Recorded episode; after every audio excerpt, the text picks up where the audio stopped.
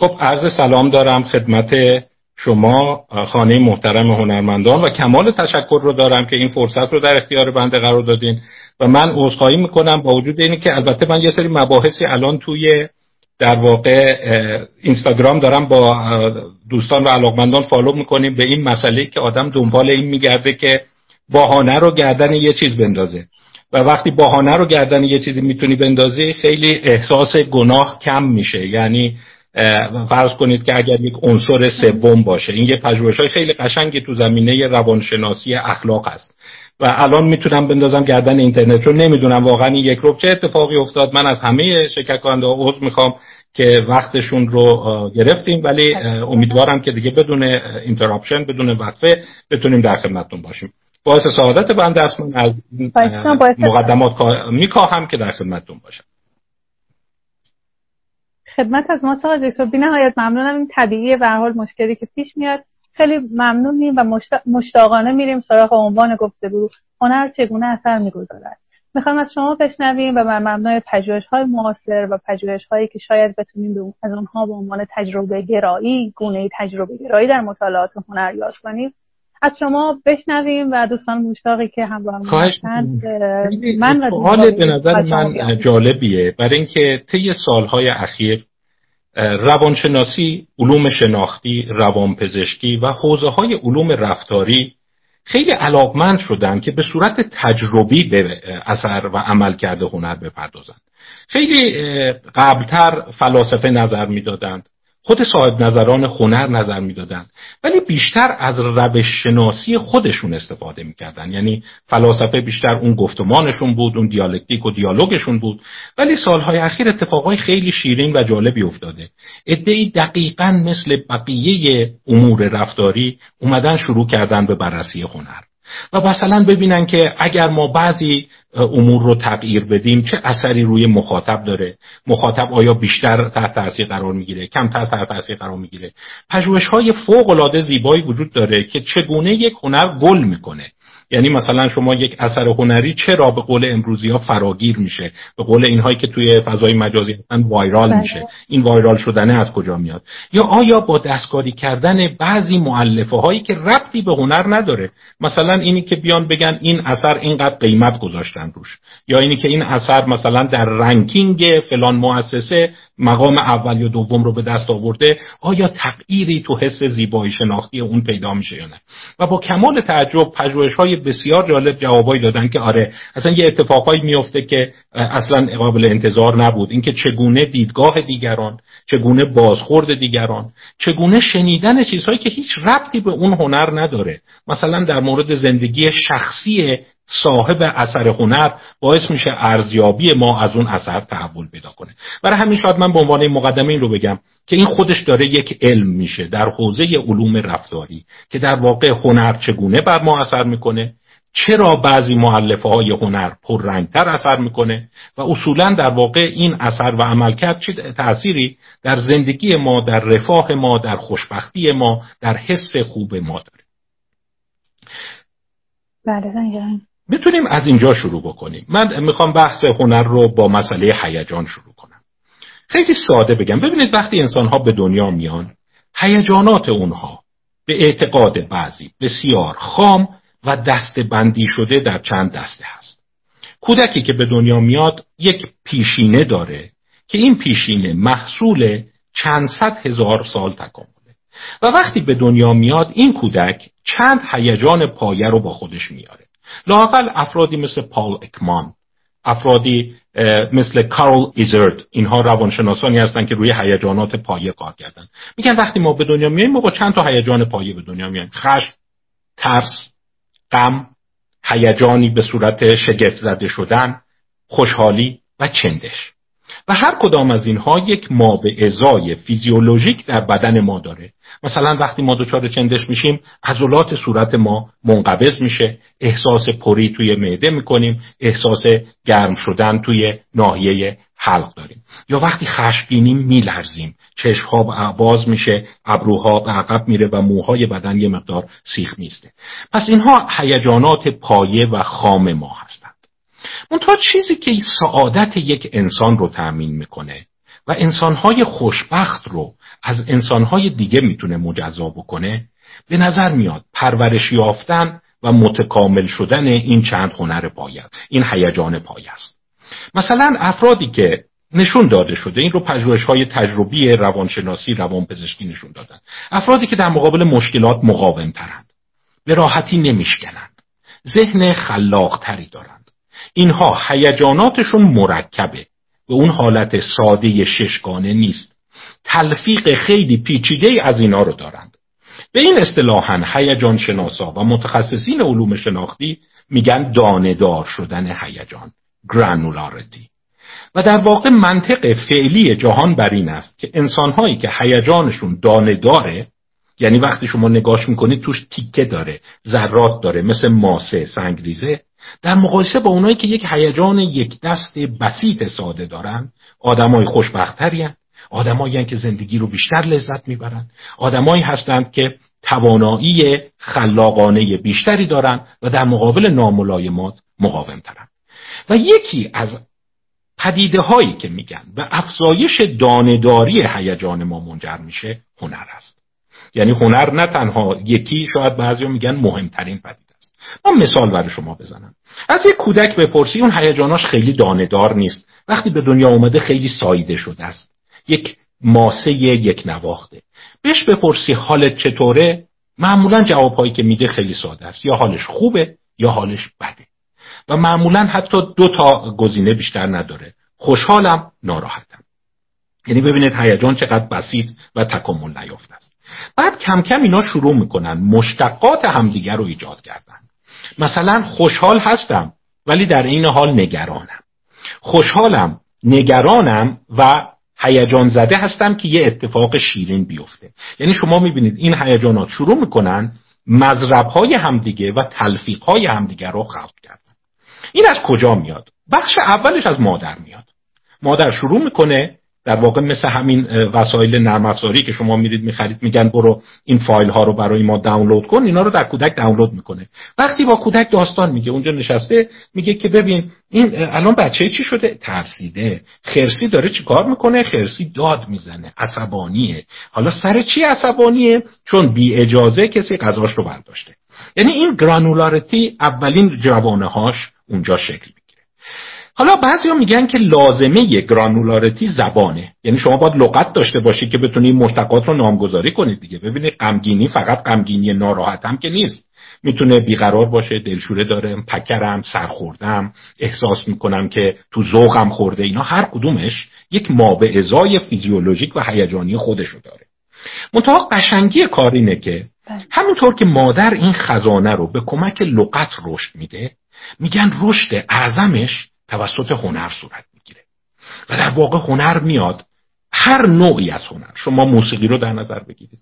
چون اول همه می‌گفتن نه هنری که توش کلام هست. دراما شعر رمان اینا هستند که گرانولارتی رو می‌بره بالا. چگونه شما وقتی در جایگاه اون پروتاگونیست قهرمان قرار می‌گیری که یه حس دوگانه سرزنش خود داره هیجان داره طمع داره می‌خواد به طمعش غلبه کنه ولی در عین حال احساس گناه و سرخوردگیش نمی‌ذاره. یعنی شما ببینید چقدر مذربای مختلفی رو ایجاد می‌کنه. و میگن همینجور که شما این رو می‌خونید دانه دار بودن هیجانات شما میره بالا. و البته می‌گفتن این به واسطه یه زبانه. یا شعر شما نگاه کنید واقعا بعضی حسا رو نمی‌توان ترجمه کرد. فقط باید عین اون عبارت شعر باشه یا اون استعاره باشه. یعنی می‌بینی اون داره دانه خلق اما بعدها افراد دیدن نه تنها تو هنرهای کلامی هست تو هنرهای تجسمی هم هست. یک چهره ای که شما میمونی این غمگینه یا عصبانیه یا داره درد می‌کشه.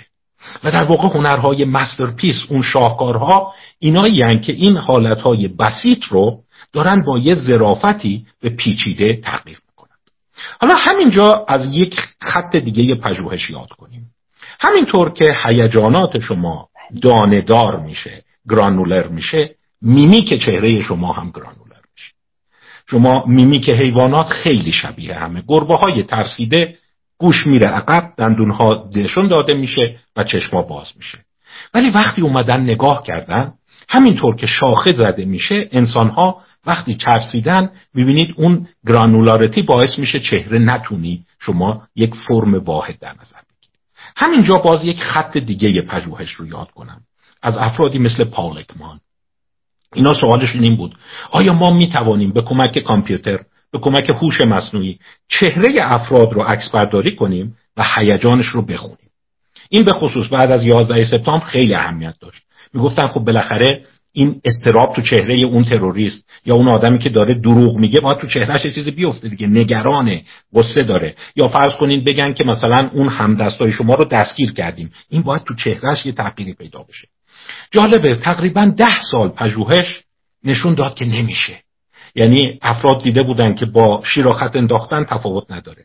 و این چرا این گونه هست؟ برای اینکه روان ما به سمت گرانولر دیگه ما اون پایه‌ای که باهاش به دنیا اومدیم اون شیش هیجان اصلی نیستیم. و این شیش هیجان مرتب با هم ضرب شده اعشار درست کرده خورده درست کرده و این خورده هاش با هنر رشد داده شده.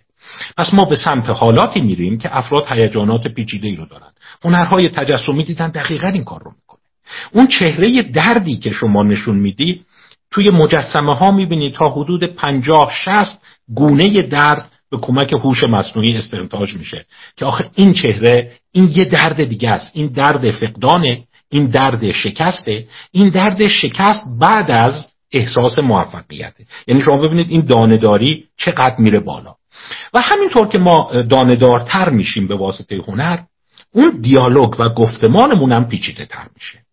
و این احساسی که بعضی مردم می‌کنن. من بذارید اینجا از این فرصت استفاده کنم این احساس بعضی ها رو درست کنم.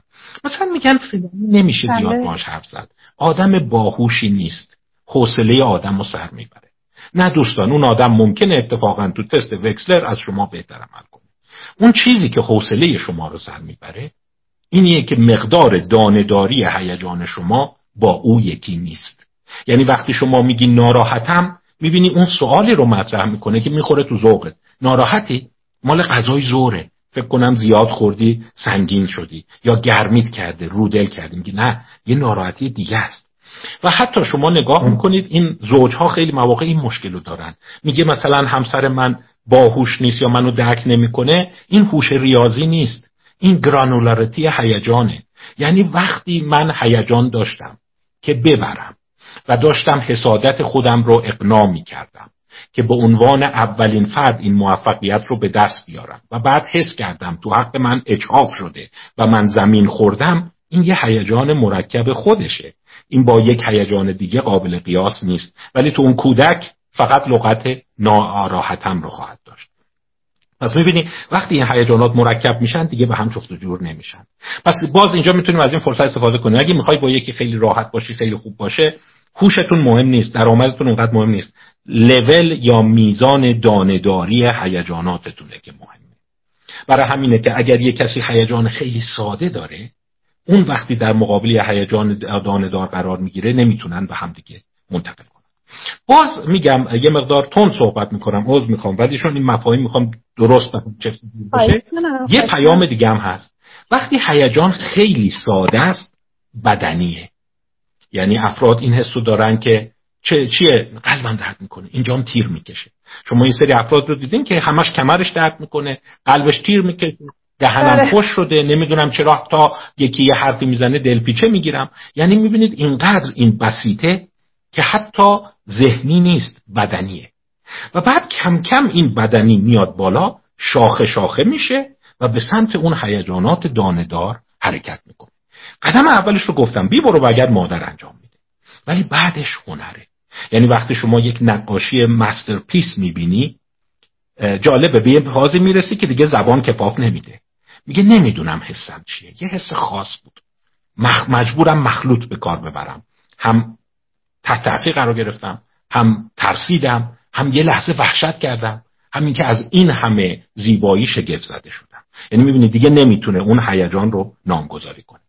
خب پس یک اثر بسیار مهم هنر اینیه که انسان رو به سمت داندار شدن هیجاناتش می‌بره و لاقل میشه گفت ویزدم یا اینجوری بگیم حکمت فعلی حاکم بر روان درمانی بر روانشناسی اینه که انسانهایی که هیجانات داندار دارند مقاوم ترند در مقابل مشکلات.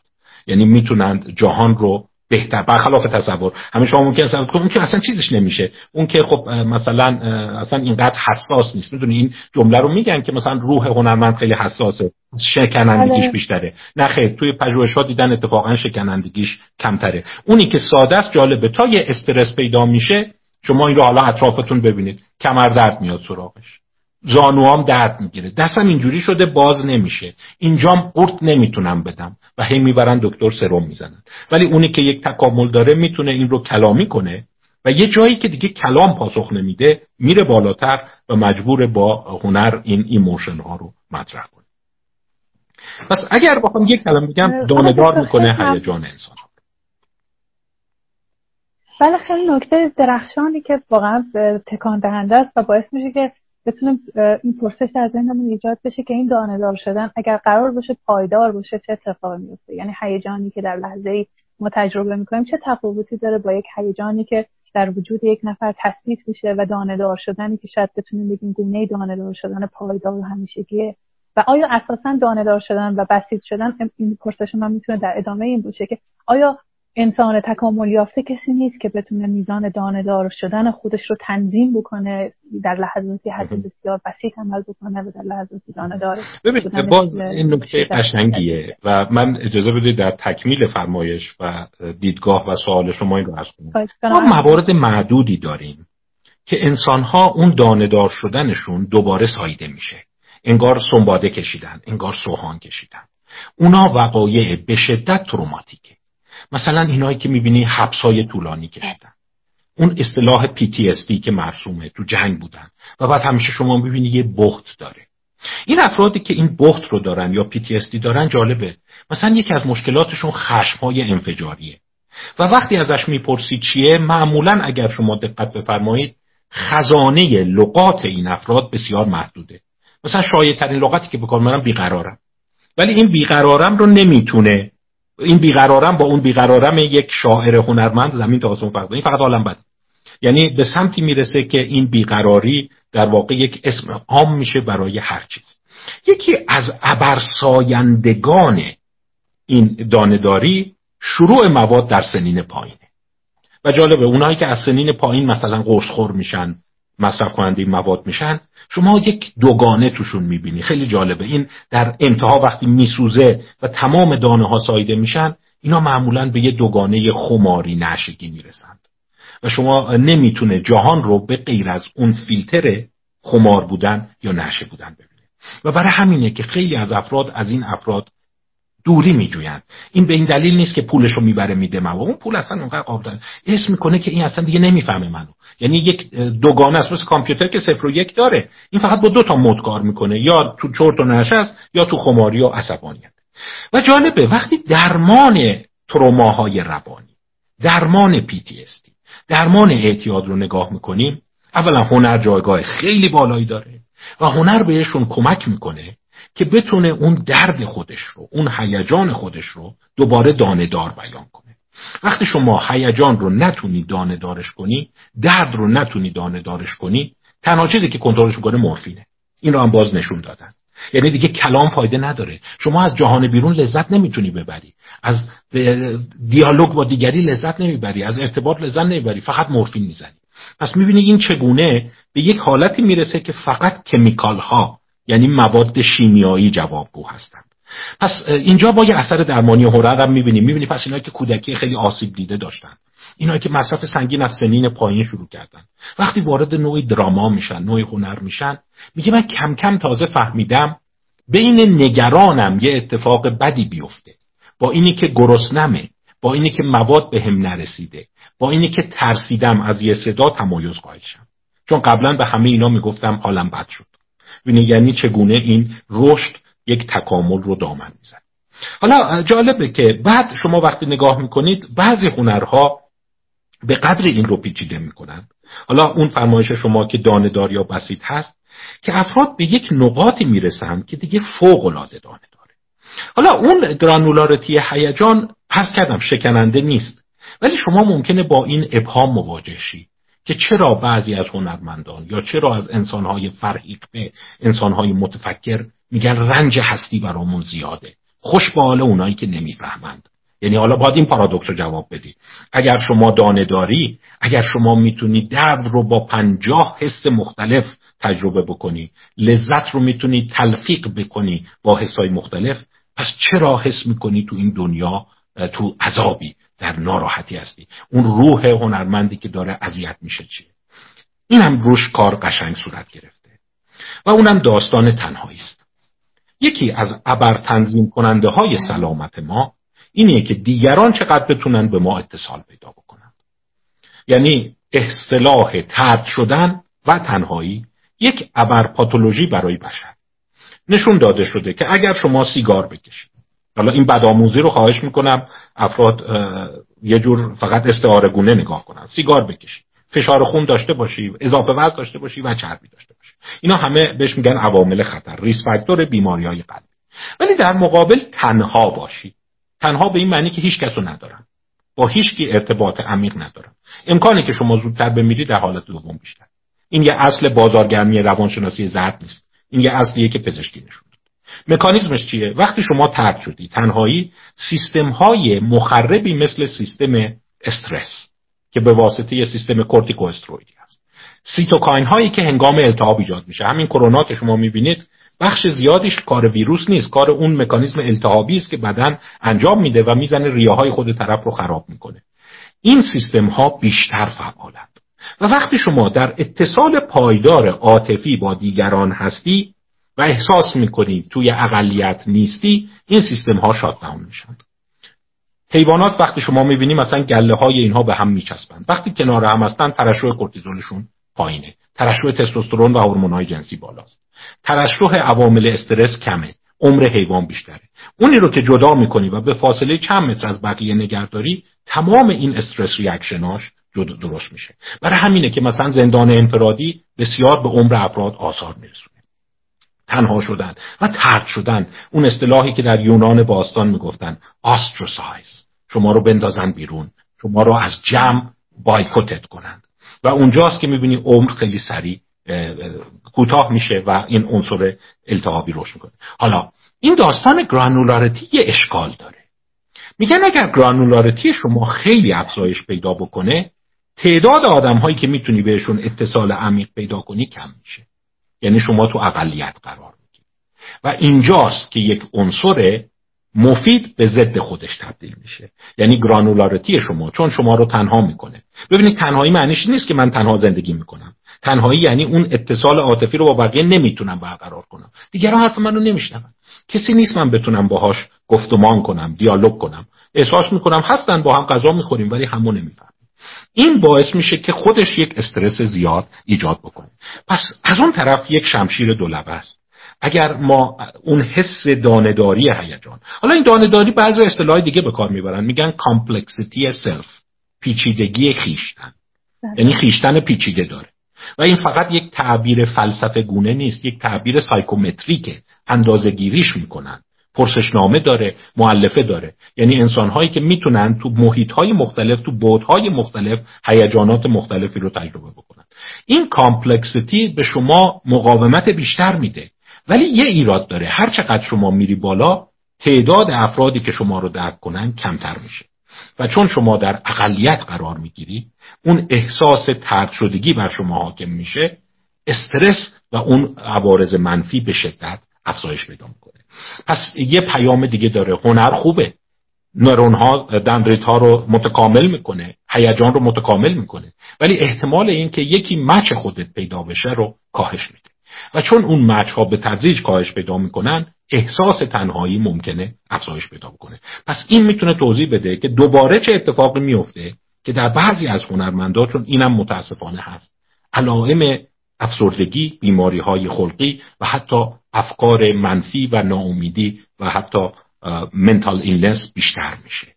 پس می‌بینی یه بازی خیلی قشنگی است یعنی اگر شما خیلی بسیط باشی یک آوانس داری و اونم اینه که بسیط ها زیادن و شما راحت می‌تونی با اونا همگرایی کنی. و گاهی اوقات شما این حس داری خوش به حالشون. ببین اصلا خیلی پیچیده نیست زندگیشون. یه زندگی ساده ای دارن همشون بر اساس یه مناسک خاصی حرکت می‌کنن. حالا چه در سیستم های توتالیتریان چه در سیستم های سنتی؟ و شما این حس رو می‌کنی که خب اینا کانفورمتی اصطلاحا میگن. همسویی هم جهتی بالاست. ولی کانفورمیتی بالا باید فراموش نکنید. درسته که از نظر فردی خیلی صفت خوبی نیست. ولی از نظر جمعی احساس رضایتمندی از زندگی رو می‌بره بالا. پس اینجا باید حواسمون باشه که گاهی اوقات ممکنه هنر به ضد خودش در واقع تبدیل بشه.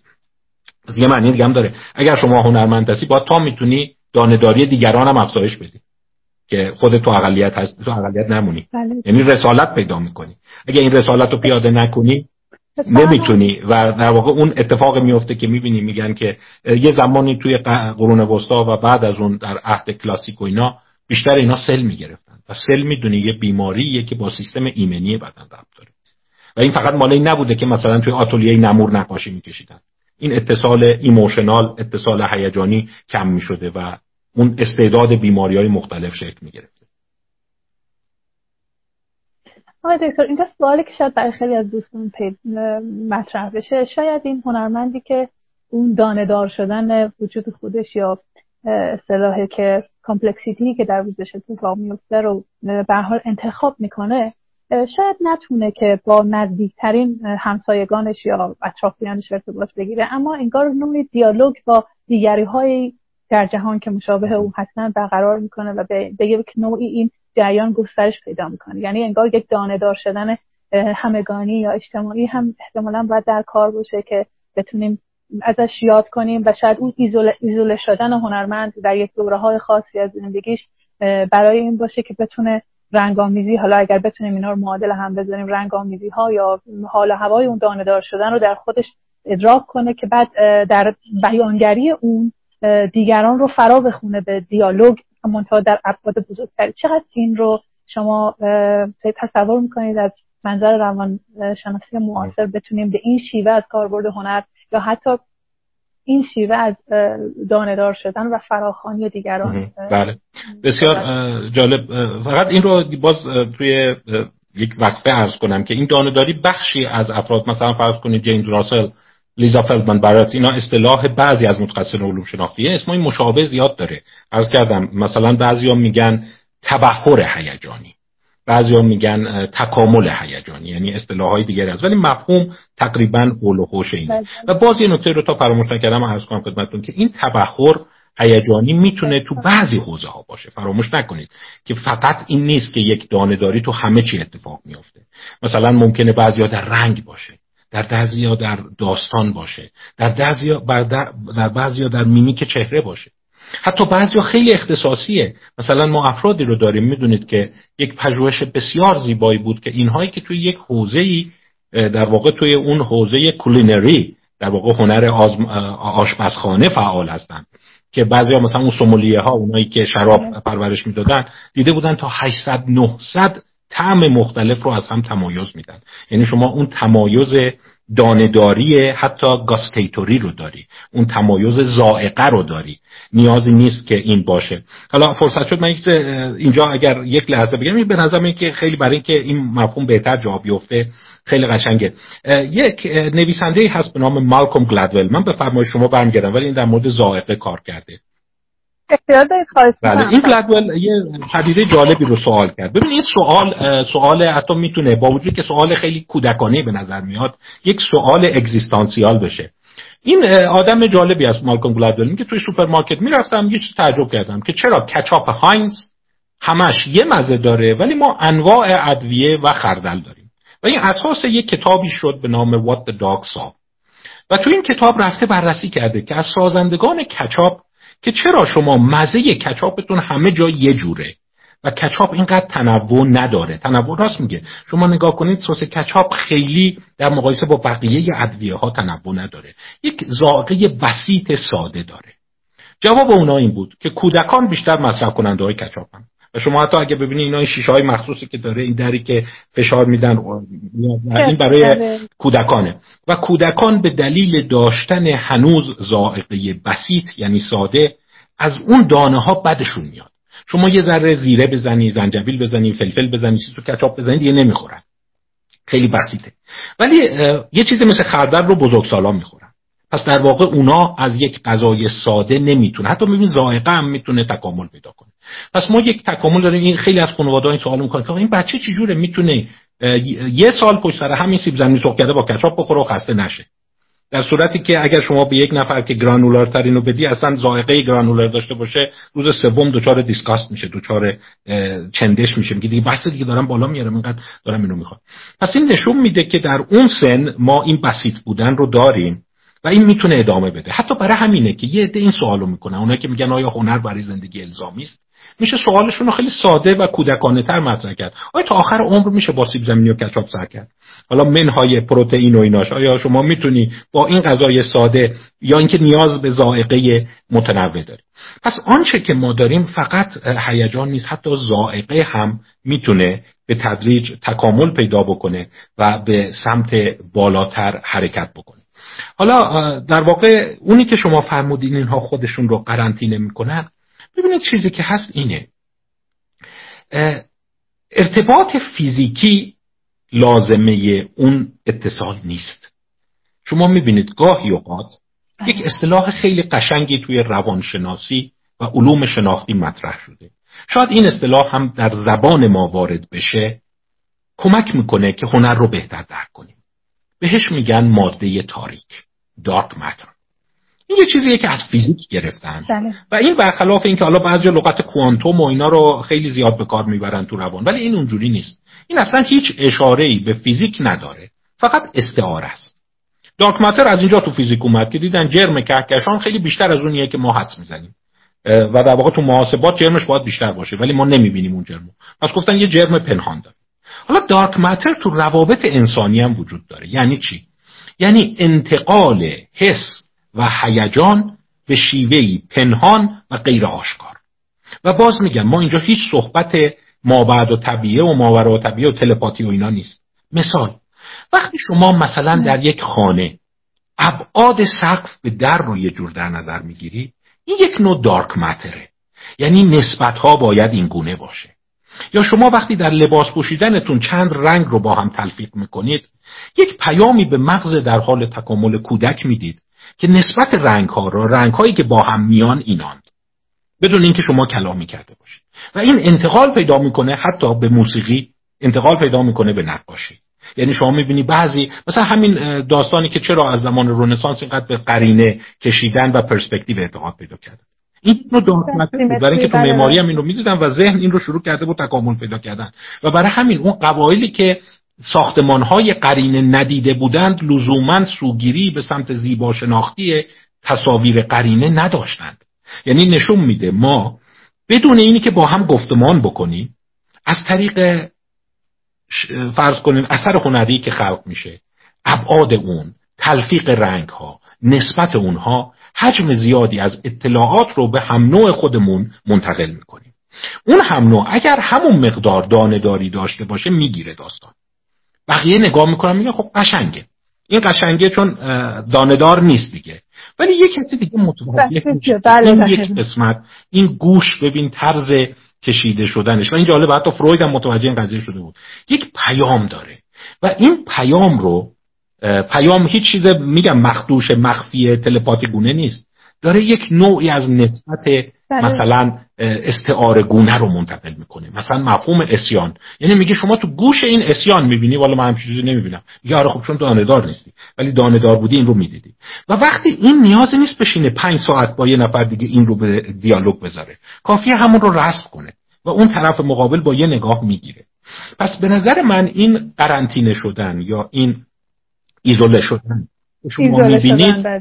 سوریه. ولی از طریق dark matter که باز دوستانی که الان در live هستن خواهش می‌کنم این رو سوء تفاهم نشه. این هیچ چیز تلپاتی و انتقال انرژی و اینا نیست. این پیامه. همین که شما نسبت یک کادر رو پایین یا بالا می‌بری کنتراست رنگ یا عمق رو تغییر میدی داری یک پیام هیجانی رو ترجمه می‌کنی و اون کسی که هم گرانول شماست هم پیچیدگی شماست اون رو می‌گیره. و در واقع می‌بینی اینا اتصال با هم دارن. پس نیازی نیست که اینا ساعت ها بشینن با هم حرف بزنن. ولی اون تنهایی خودشون رو حل می‌کنن. و جالبه که خیلی از مواقع می‌بینی حتی این صحبت ها بود که می‌بینی با سمفونی با هم صحبت می‌کنن. یا با تغییر دادن مختصر یک رنگ داره اون پیامش رو منتقل می‌کنه. چیزی که برای اون ذهن غیر تبهر و پرورش یافته هیچ مفهوم نیست. یعنی فقط اسم می‌کنی که خب این چیزی بله دقیقا یعنی هنرمندان ویرتوزی که الان اگر دوستان ما اهالی موسیقی در مخاطبان ما باشن هنرمندان ویرتوز و سرآمدی که با هم به شکل improvise کار رو انجام میدن و یک اجرایی که به شکل بداهه در واقع اجرا میشه محصول همون میزان از دانهداری وجود هر دو طرف هست که پیام هایی رو از دارک مدر در واقع دریافت می‌کنن. یعنی به یک نوعی این نه این نه به عنوان به قول فرمایشی گرامی شما نوعی تلپاتی که فکر کنن دو نفر فرزن از ازل مفاهیم ناگفته. نه این بله. قسمت برمیگردونه ما رو به پرسش بعدی که این دانهداری ذاتی هم نیست و به مهارت و تمرین و تلاش و دیدن آثار دیگر دانهدار هم می‌تونه ربط داشته باشه. یعنی آثاری در تاریخ همونطور که می‌بینیم تاریخ هنر تاریخ ادبیات حساسیت هایی رو در روح افراد بیدار می‌کنه که می‌تونه این اتفاق بیفته. یعنی این پرسش من شاید چون بیشتر من می‌خوام دوستان در واقع فرمایشات گرامی شما رو دنبال کنم. چند پرسش رو با هم می‌پرسم که در نهایت هر کدوم تشخیص دادید بفرمایید که در واقع جرقه و الهام و سائقه نیست که یک نفر رو به هنرمند تبدیل کنه این دانه دار شدن به تمرین و مهارت و مداومت و نیاز داره. بله. و اینکه ممنون میشم که در این مورد بفهمید چون خیلی از آسیب هایی که در رابطه با خطاهای شناختی درباره هنر داریم این سوء تعبیر هاست که هنر هم از جنس ماوراست از جنس گونه جرقه در ذهن و از این گونه است در حالی که مهارت نیست یعنی برای بله. اینه که وقتی ما تو نظریه البته یه بحث کاملا میشه پارالل یا موازی در نظر گرفت اینکه واقعا نبوغ چیست علاقیت بله. چیست استعداد ولی آنچه که در واقع همسو هست با این مقوله پیچیدگی خیشتن و پیچیدگی هیجان گویای اینیه که اینها ذره ذره ساخته میشه. و جالبه که وقتی افرادی اومدن منصفانه سیر تحول اندیشه یک هنرمند رو دیدن واضحا دیدن که در ابتدای کار این توان رو نداشته. و به تدریج همونطور که شما الان می‌بینید این گوشی های موبایل پیکسلشون قوی تر میشه.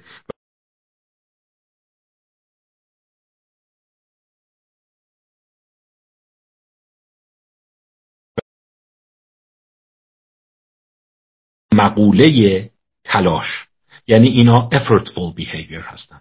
امروزه صحبت خیلی کم هست که یک نفر با استعداد ذاتی نقاشی به دنیا میاد.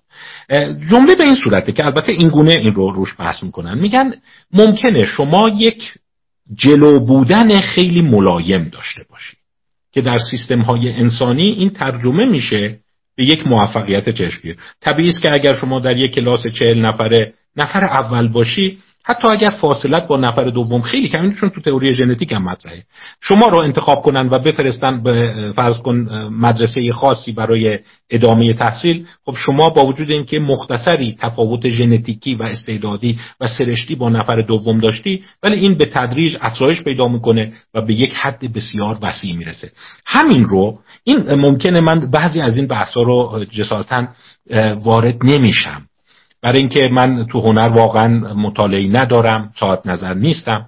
ولی اونایی که بررسی کردن میگن وقتی شما نگاه می‌کنیم مثلا یک شاهکار رو می‌بینید با پله دومش این چون یه سری سیمولاسیون های خیلی قشنگ هست به عنوان مثال کارهایی که تو همین ده سال صورت گرفته یه سری آثار هنری رو به افراد میدن و در واقع میگن اینها رو رنگ بکنید.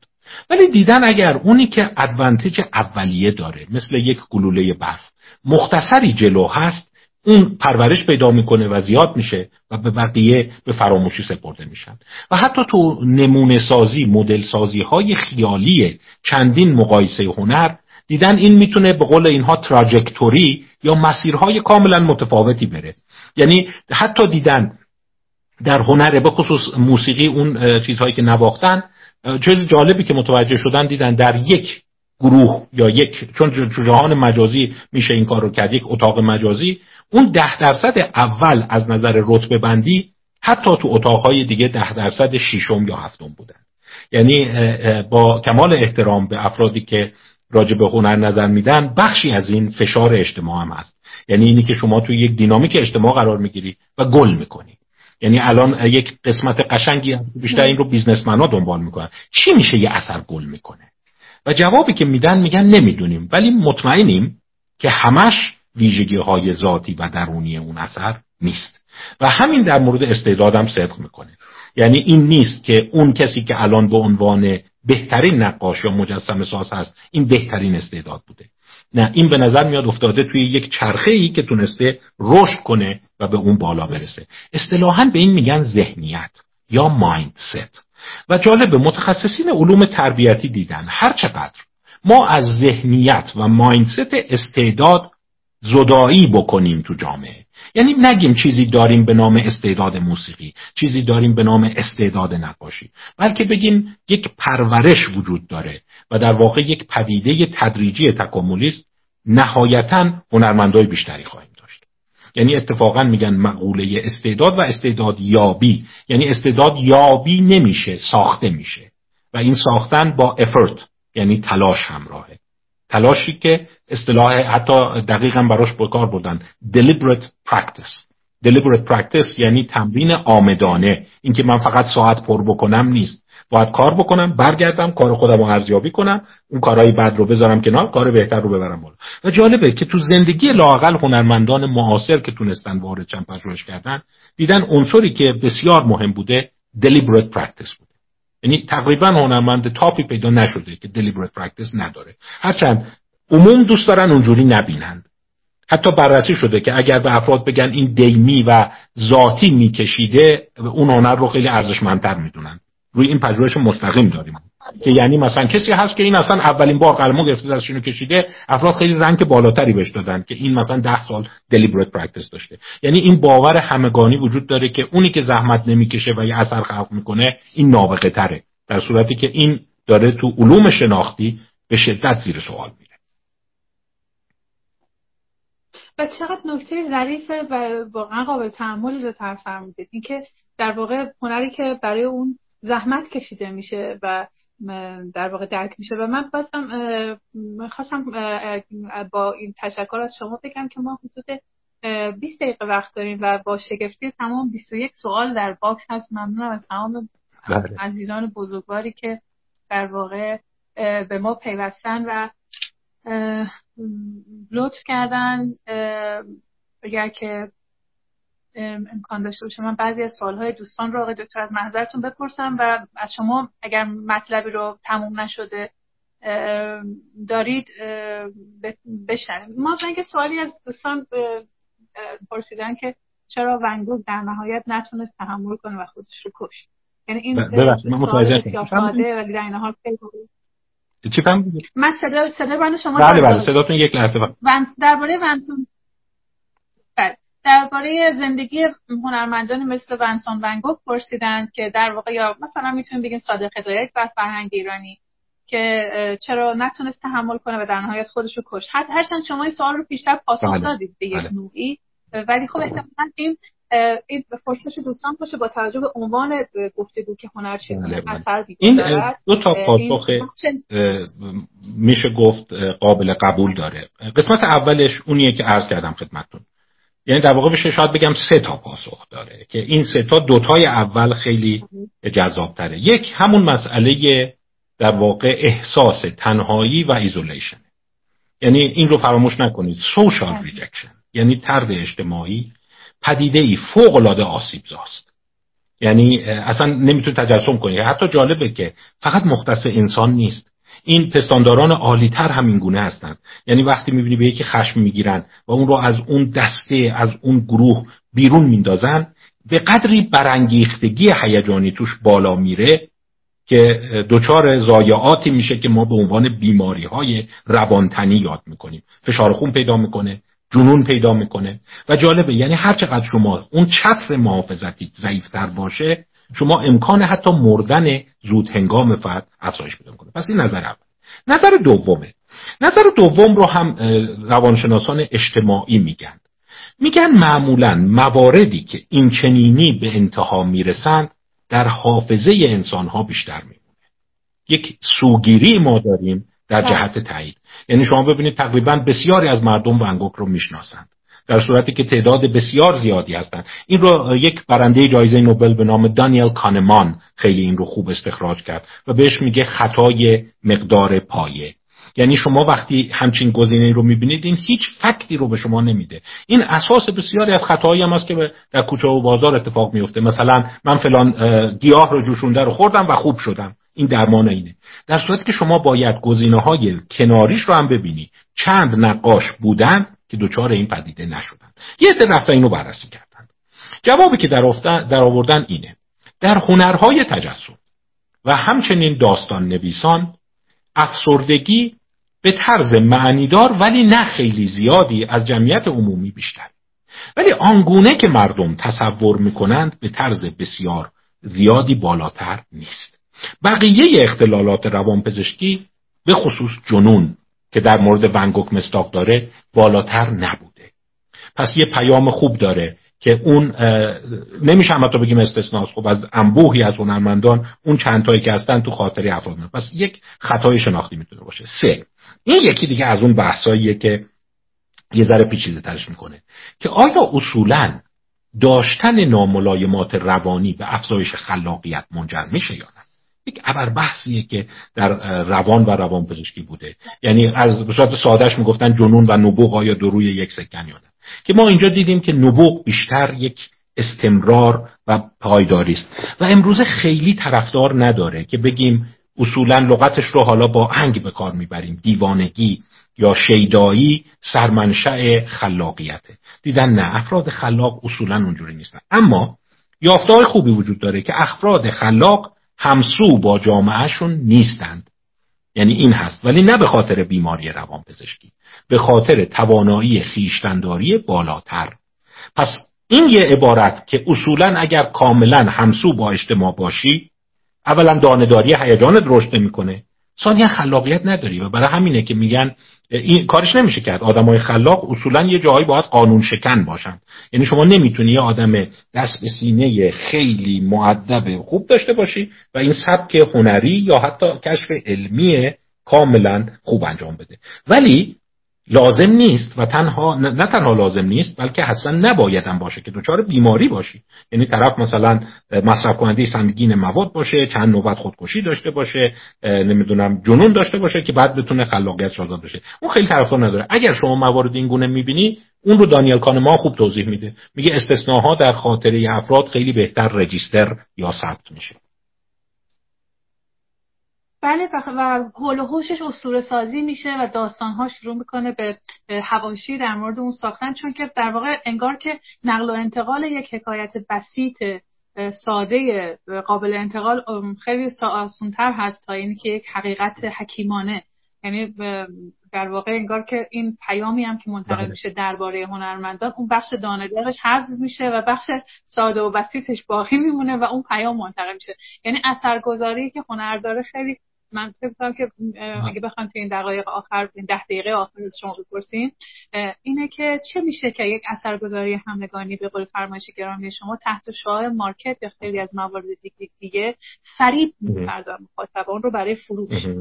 چرا؟ چون اون پیام فیت رو پیدا می‌کنن از و حتی اصول سازی های هول و هنرمند به وجود میاد و این تاثیر می‌ذاره ماجرا. اما اون شاید بتونیم بگیم هنر اصیلی که ارتباط با جهان دیگری برقرار می‌کنه و اثرگذاری که به دانهدار شدن و پیچیدگی و فهم بیشتر در دیگری منجر میشه. بیشتر بله لزوما یک پیام سرراست مشخص شسته رفته نداره که ممنون میشیم در ده دقیقه پایانی از شما بله. بشنویم و عذر می‌خوایم از استاد نامی گرامی که ما یک مقدار این گفت واقعا من شرمنده جناب استاد هستم. من هر موقع بفرمایید تمام می‌کنم. من اصلا در احساس شرم دارم که استاد رو چند دقیقه در واقع منتظر نگرد من در مورد این سوالی که فرمودین فقط سریع توضیح بدم. این یه ذره یا عرض کردم که سالهای اخیر ما روانشناسی علوم تجربی داره اینا رو بررسی می‌کنه. یه یافته ای هست که یه مقدار برای هنرمندان و هنرمندان اصیل شاید ناگوار باشه. ولی خب باید واقعیت رو بپذیریم. و اونم اینه که اون حس زیبایی شناختی ما و نه تنها حس شنا... زیبایی شناختی ما حس لذت ما زائقه ما گرایشات ما آنگونه که به صورت کلاسیک از عهد عتیق تا قرن 19 هم ابتدای قرن 20 تصور می‌شد ذاتی نیست و بسیار تأثیر پذیر جمعه چیزی که لاقل پنجاه سال اخیر روانشناسی اجتماعی نشون داده اینی که نه تنها ما احساساتمون تاثیر پذیره حتی شناختای ما هم تحت تاثیر فشار جمع می‌تونه کج بشه. یعنی از همون زمانی که سولومون آش شروع کرد ستنلی میلگرام شروع کرد که دید وقتی شما در یه جریانی شکل می‌گیری هم فکر میشی با دیگران دیدن که خیلی سالها پژوهش اینم هست که اگر یه عده زیادی بیان بگن فلان چیز خوبه شما نه تنها اطاعت می‌کنی اوبیدینس که میگی آره خوبه همسو میشی با جریان بلکه تصویرسازی های مدرن مغزی نشون داده اون کانونهای لذت و زائقه ای که هنگام احساس مثبت هست اونا فعال میشه. یعنی فقط این نیست که شما کلامی همسو میشی درونی هم همسو میشی. و این یه مقدار تهدیده. این چند تا معنی می‌تونه داشته باشه. آیا ممکنه جمع فشار گروهی هنر رو به ابتزال بکشونه. کاملا ممکن. و این نیست که فقط عدهای مرعوب میشند و میپذیرند. نه واقعا درونی میپذیرند. حتی این رو روی پدیدهای ساده تر مثل چرخاندن اشیاء فضایی در ذهن نشون دادن. وقتی ده نفر دیگه میگن این شکل به چپ چرخیده نه تنها شما هم میگی به چپ چرخیده بلکه اون قسمت های از مغز شما که چرخش رو detect می‌کنه شناسایی می‌کنه در تصویرسازی مغزی تو اف شما فعال میشه. یعنی شما فقط کلامی همسو نمیشی باوری همسو میشی. پس اینجا هست که این شبهه پیدا میشه که اگه ما بیایم تبلیغات بکنیم موج میلیونی لایک و فالوور درست بکنیم آیا می توانیم احساس انسان ها ذائقه انسان ها رو دستخوش تغییر بکنیم؟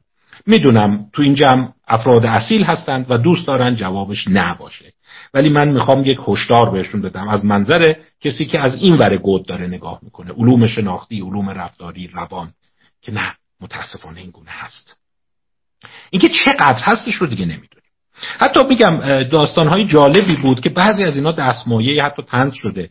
مثلا موردی بود که مثلا گفتم یک نقاش خیالی به نام فردی لینسکی درست کرده بودن و آثار این بچه رو لو رفت دیگه. برای اینکه بچه دو ساله بود مادرش قلمو بهش داده بود و بعد مادره چون منتقد هنری بود شروع کرده بود راجع به این چیزایی گفتن و یه عده واقعا احساس خیلی مثبت توی این اثر دیده بودن و بعد که کاشف به عمل اومد که فردی لینسکی البته فکر کنم اسمش هم تاثیر داشته این اسمها اینایی که پزونسکی لینسکی اینا دارن معمولا آوانگارد های سبکای خاص هستن افراد کرده بودن و گفته بودن که این آینده درخشان داره. بعد لو اومده بود که نه این فقط قلمو داده دست بچه دو ساله این اتفاق نشون میده که marketing عضو می‌خوام ولی هست. می‌تواند نه تنها افزایش سوری ارزش هنر منجر بشه بلکه وقتی انسانها رو در تنهایی خود با اون هنر تنها می‌ذاری بیشتر لذت خواهند برد. پیام دیگهش اینه لذت بردن ما چکش خار است. اصطلاحا اینو میگن. ملبله.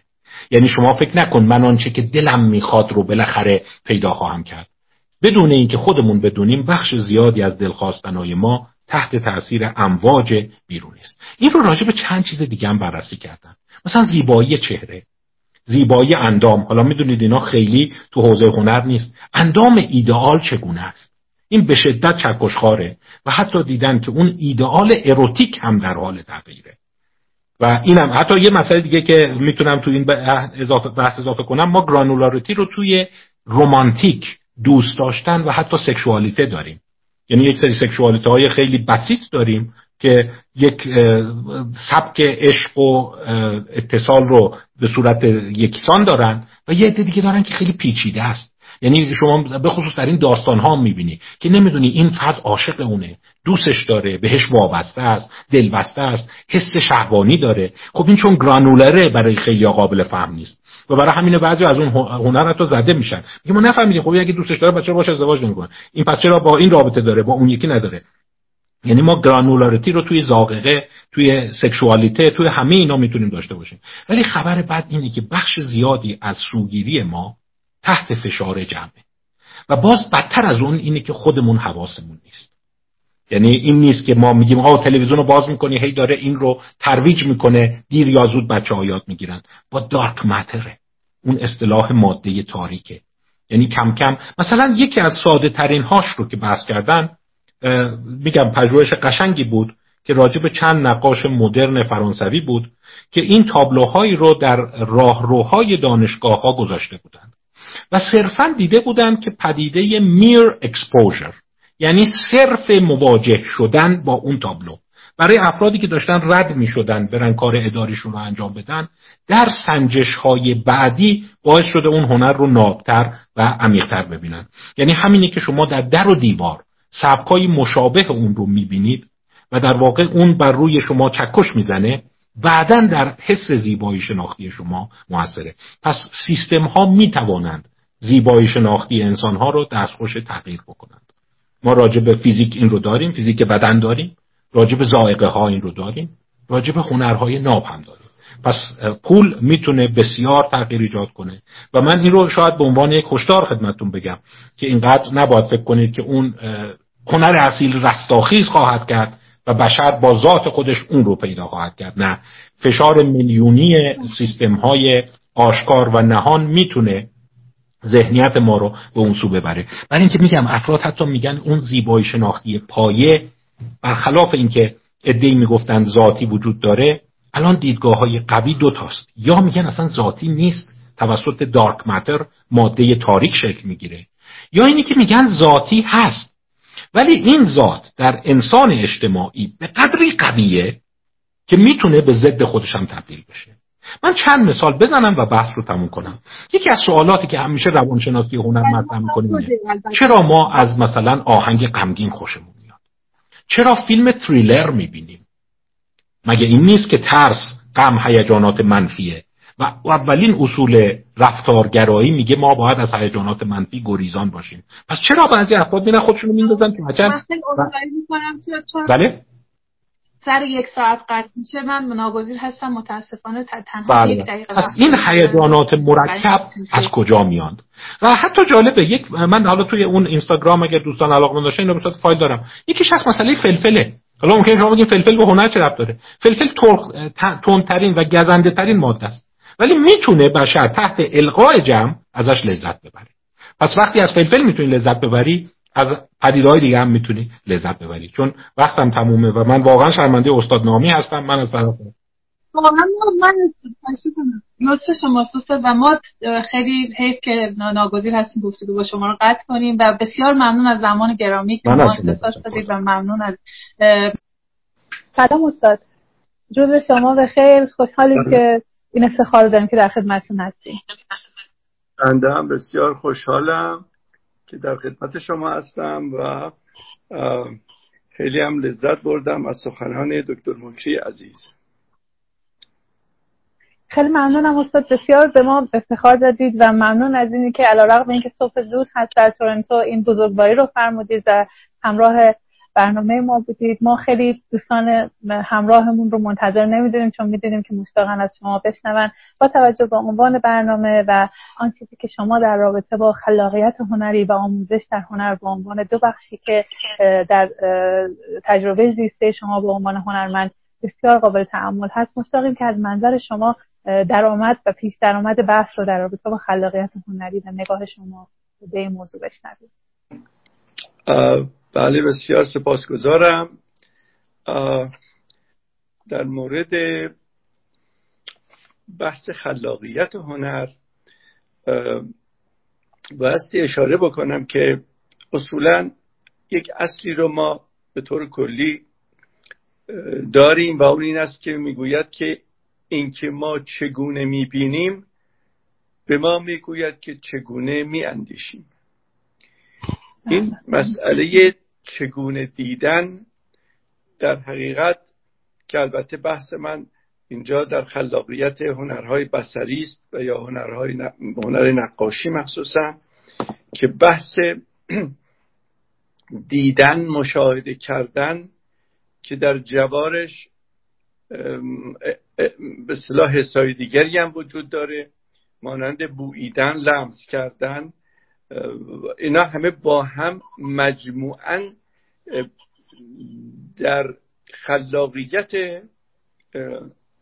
هنر نقاشی نقش بسیار بسیار اساسی رو دارن. خب من برای اینکه مطلب رو کمی روشنتر کنم و جنبه آموزشیش رو هم یک کمی زیادتر کنم. اینجا یه دیاگرامی دارم من که این دیاگرام که سالهاست البته من این رو با شاگردان خودم با دانشجویان همیشه در میون می‌گذارم و خیلی هم معتقد هستم که خیلی باز کرده قضیه رو خیلی روشن کرده و اینکه چگونه یک اثر هنری خلق میشه به طور کلی؟ این مسیر خلق یک اثر هنری رو به ما نشان میده. اولی که هنر چیزی است که از شکل یافتن ماده یا مواد به وسیله هنرمند به وجود میاد. و در حقیقت هنر از تسلط انسان بر ماده زایده میشه. که طبق صورتهای ذهنیش تبدیل به شکل این یک اصل اساسی است در حقیقت. در این دیاگرام ما اگر یک مثلثی را تصویر بکنیم خب این مثلث دارای سه رأس هست. که رأس بالا در حقیقت مرحله دریافته. رأس بعدی مرحله تحلیل و رأس آخر مرحله آفرینش. یعنی ما یک مثلث داریم که سه رأس مهم در خلاقیت هنری رو مطرح می‌کنه دریافت تحلیل و آفرینش. بله. خب حالا مرحله دریافت در حقیقت مهمترین مرحله است که در حقیقت زایش هنر رو باعث میشه یعنی هنرمند به جهان پیرامون نگاه می‌کنه و از طریق دیدن بوییدن مشاهده بله. کردن شنیدن لمس کردن همه اینا مجموعه مجموعا با همدیگه به صلاح به یک دریافتی از جهان پیرامون دست پیدا می‌کنه خب این دریافت های هنرمند در حقیقت به مرحله تحلیل وارد میشه. مرحله تحلیل مرحله ذهنیته یعنی آنجا که در حقیقت تصاویر ذهنی هنرمند به این دریافت ها شکل میده. اون شکلش هم شکل ذهنی فردی هنرمنده. که در اونجا در اون مرحله تحلیل ما عواملی هستند که اثر می‌گذارند روی شکل هایی که دریافت شدن. اون عوامل عبارتند از رؤیا آرزو معنویت خاطره تخیل مخصوصا که بخش, بخش بسیار بسیار مهم این مرحله است. و اون به صلاح تخیلات هنرمنده که در حقیقت اشکال ذهنی اون رو تبدیل به یک اثر هنری می‌کنه. در مرحله سوم مرحله آفرینش اثره که در حقیقت آخرین مرحله است که در نتیجه دو مرحله دیگر به وجود میاد. در این مرحله که بسیار اهمیت داره شناخت ابزار و مواد شناخت مبانی هنر شناخت تاریخ هنر شناخت تکنیک ها و روش های هنری درک عنصر زمان و یا نوآوری که این دوتا هم بسیار بسیار اهمیت دارن. یعنی شما اگر تمام مبانی هنر و تاریخ هنر و شناخت ابزار و شناخت تکنیک رو بشناسید اما عنصر زمان رو درک نکنید و نتوانید حرفی نو بزنید واقعا اون آفرینش یه مقداری کسی هایی رو داره. خب این دیاگرام در حقیقت یک شکل یک به اصطلاح ایده کلی بود از اینکه چگونه یک اثر هنری خلق میشه. اساس تفکر انسان دریافت دریافت های حسی اونه. این دریافت ها هستند که اندیشه هنرمند رو شکل میدن و نیروی تخیل اون رو قوی می‌کنن. خب این در مرحله دریافته. یعنی در حقیقت اندیشه هنر عواملی رو که عناصری رو که از محیط پیرامونش دریافت می‌کنه در حقیقت و نیروی تخیلش اون رو شکل میده. مرحله تحلیل بعد از دریافت حسی هنرمند از جهان پیرامون خودش بیان اندیشه های ذهنی هنرمنده. یعنی آنچه را که دریافت کرده در مرحله ذهن به بیان تبدیل میشه. دست به انتخاب شکل های نمادین می‌زنه ذهن ما. از راه شهود و الهام در حقیقت مخصوصا از فرهنگ ذخیره استفاده از فرهنگ ذخیره فردی اشکال ذهنی شکل پیدا می‌کنن در این صورت ما می‌رسیم به اینکه حالا خب ما هنر رو می‌خوایم معنی کنیم. با تمام این تفاصیل که صحبت کردیم هنر چه معنایی پیدا می‌کنه؟ بله. هنر عبارت است از آفرینش شکلها و تصاویر لذت بخش که حاوی پیام های ذهنی احساس فردی و اندیشه هنرمند باشید خب این یک به اصطلاح توضیحات بسیار کلی و خلاصه بود از آنچه که ما چگونه به خلق یک اثر هنری دست پیدا می‌کنیم. حالا اگر سوالی در خدمتون هست من هستم. خیلی ممنونم و چقدر این مثلث دریافت تحلیل و آفرینش می‌تونه راهگشا باشه برای اینکه بتونیم بخشی از پرسش هایی که مربوط به گفتگوی پیشین بود رو هم از محضر شما به عنوان هنرمند سرآمد و تاثیرگذار بپرسیم. یعنی آن دریافتی که هنرمند با مهارت و هنرمند ویرتوز از جهان داره در واقع با میزان حساسیت یا همون در واقع دانداری که آقای دکتر ازش نام بردن داندار شدن به نسبت ساده بودن با میزان حساسیت وجودی که داره شیوه دریافتش متفاوته شیوه تحلیلش متفاوته و در نتیجه شیوه آفرینشگری متفاوته. خیلی مشتاقیم از شما در رابطه با خود کارهاتون و تجربه خلق بپرسیم. چرا که من این افتخار رو داشتم که پیشتر در یک گفتگوی از محضر شما بیاموزم و یه تجربه درخشان شما از اتفاق و یا یک رخداد ساده سخن گفتید که منجر به خلق یک اثر تاثیرگذار در واقع در مرز بین نقاشی و مجسمه شد. اتفاقی که اگر برای یک انسانی که حساسیت رو نداره میافتاد احتمالا به سادگی از کنارش میگذشت. اما شما در واقع اون لحظه رو دیدید. خیلی مشتاقیم اگر که تمایل داشته باشید در رابطه با این تجربه و این شیوه مشاهدهگری که در واقع هنرمند به آسانی از مقابل پدیدارها نمیگذره از شما بشنویم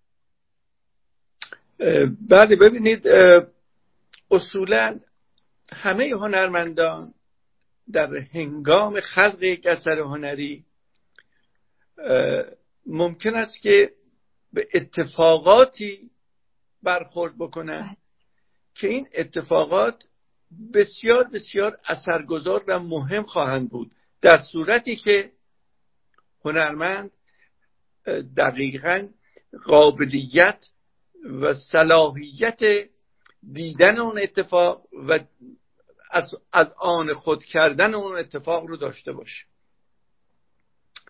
اتفاق خیلی مسئله مهمیه. بسیاری از خلاقیت های هنری واقعا در اثر یک اتفاق ساده به وجود میاد.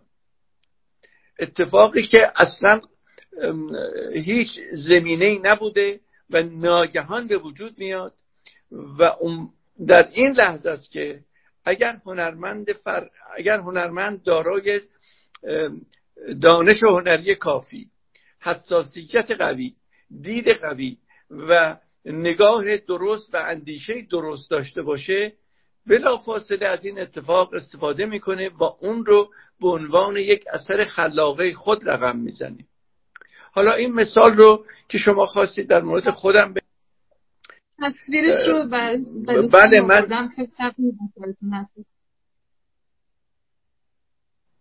چیست این تصویر؟ تصویر یکی از آثار شماست که در جزء سبودی های سفید شماست مجموعه سبودی های سفید بله بله البته زیاد دیده نشد اما حالا خب من توضیح کامل خواهم داد که من بله بله بله دقیقا. این یکی از کارهایی است که خیلی خودم دوستش دارم بسیار ساده و مینیمال هست و یکی از آثاری است که در حقیقت بر مبنای این آثار که شکل سبودی دارن من یک عمر کارهایی را آفریدم که هنوز در حال کار هستم و هنوز از من جدا نیستن و در جان من تنیده شدن واقعا و راجع به یک اتفاق بایستی در همین زمینه صحبت کنم براتون که چطور شد که من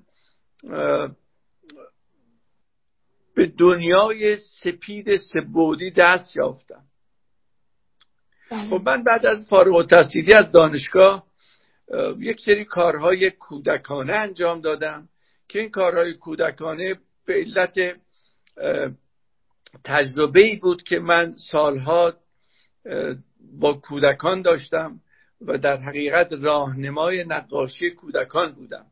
نمی‌تونم بگم آموزش برای اینکه ما آموزش نداریم در مورد کودکان.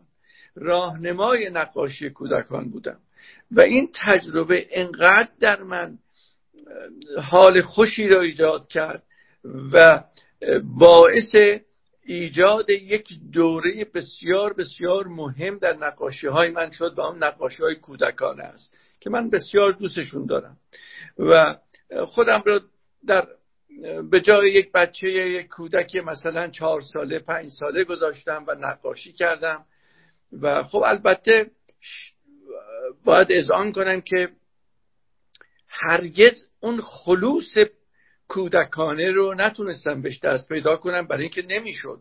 من یه آدم بزرگی بودم دارای یک سری اطلاعات هنری یک سری فرمول ها در ذهن من حک شده بود که رها شدن از اونها بسیار مشکل بود. اما تا اونجا که در قدرت داشتم سعی کردم همه آموخته های خودم رو و دانش هنری خودم رو فراموش بکنم و در نقش یک کودک مثلا پنج ساله ظاهر بشم. خب این دوران یک سری کارهایی است که من واقعا خیلی اونها رو دوست دارم.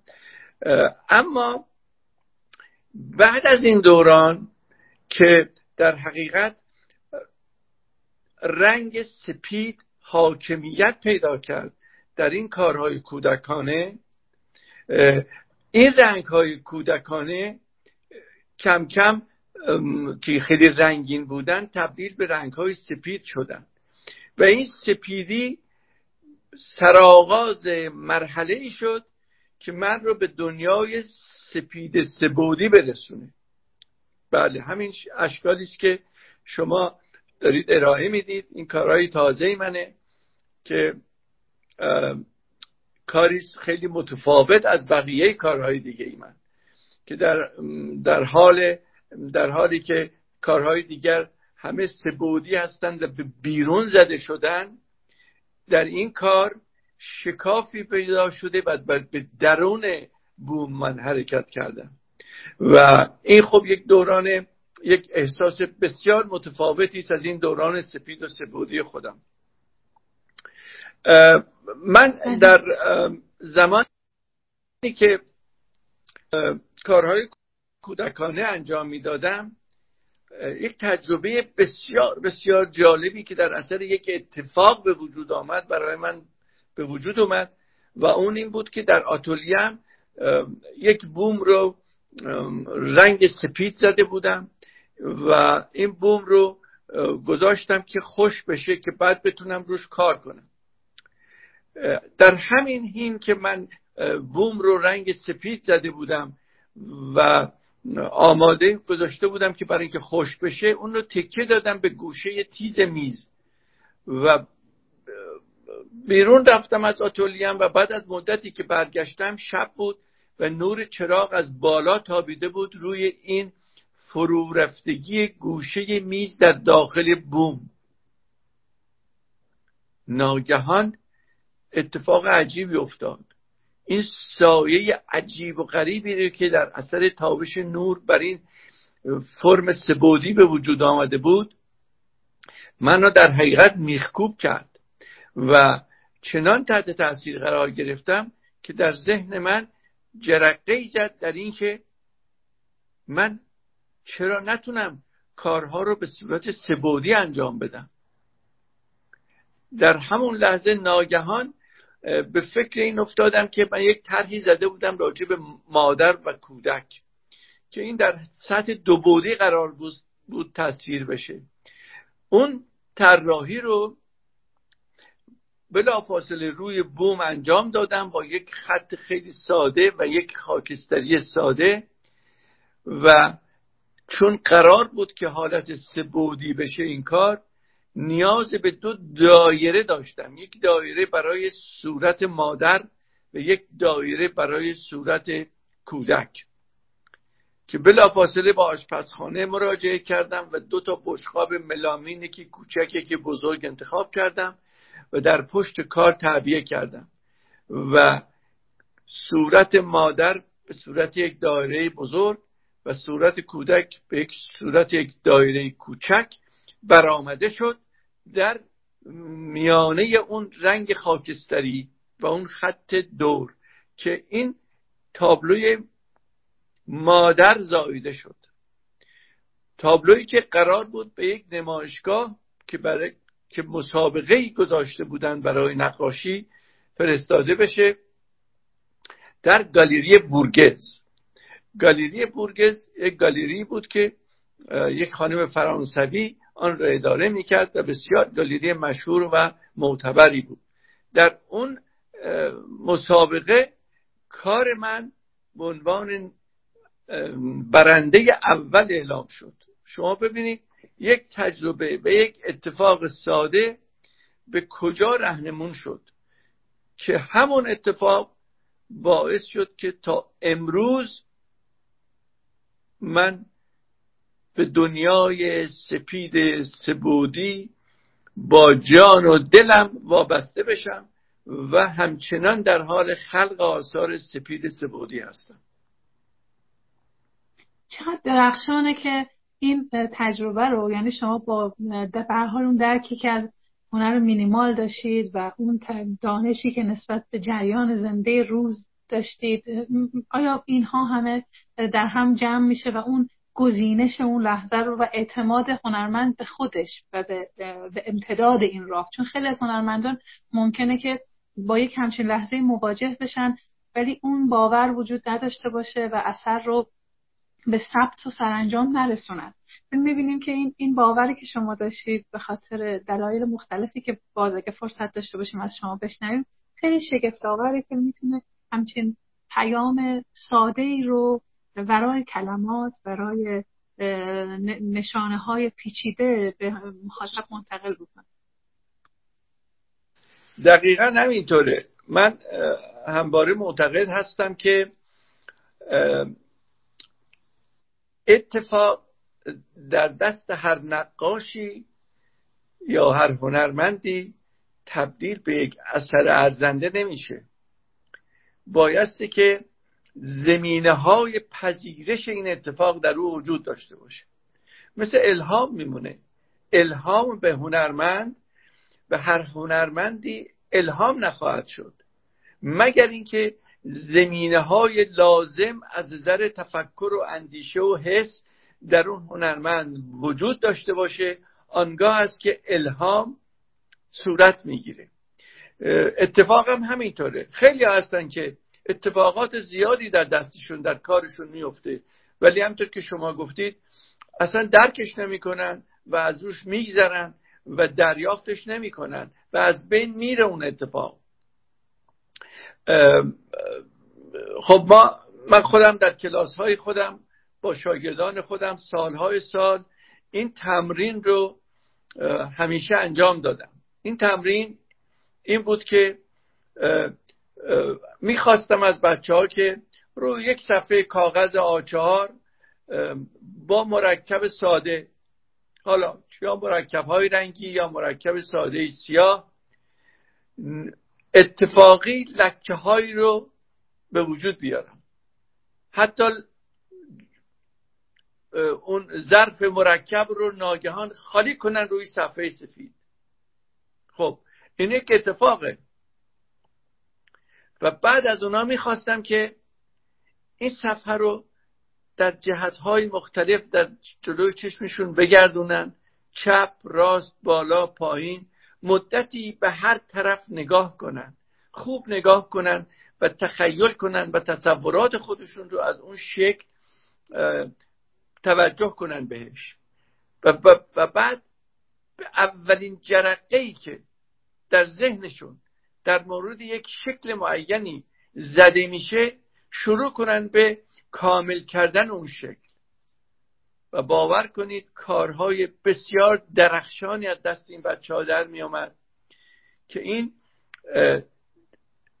البته این تمرین بسیار مهمی بود که من برای به اصطلاح قوی کردن قدرت تخیل بچه ها به کار می بردم و نتایج بسیار درخشانی می‌داد. و کارهای بسیار زیبایی به وجود می آمد که من حتی یادم هست که بعضی از دختر خانم ها وقتی که به یک شکل معینی در می‌کردن در دل این شکل اتفاقی واقعا هیجان زده می شدن و جیغ می کشیدن اصلا تو آتولیه و از جیغشون من می‌رفتم بالا سرشون ببینم که چه اتفاقی افتاده. و این واقعا عجیب بود. و, این تجربه است که هنوز که هنوزه حتی برای خود من بسیار جالبه در این سن و سال و در گذشت این همه تجربه. من بعضی وقتا یک بوم کوچیک دارم در مقابلم و ناگهان قلم رو آغشته به یک رنگ معینی حالا هر رنگی می‌خواد باشه می‌کنم.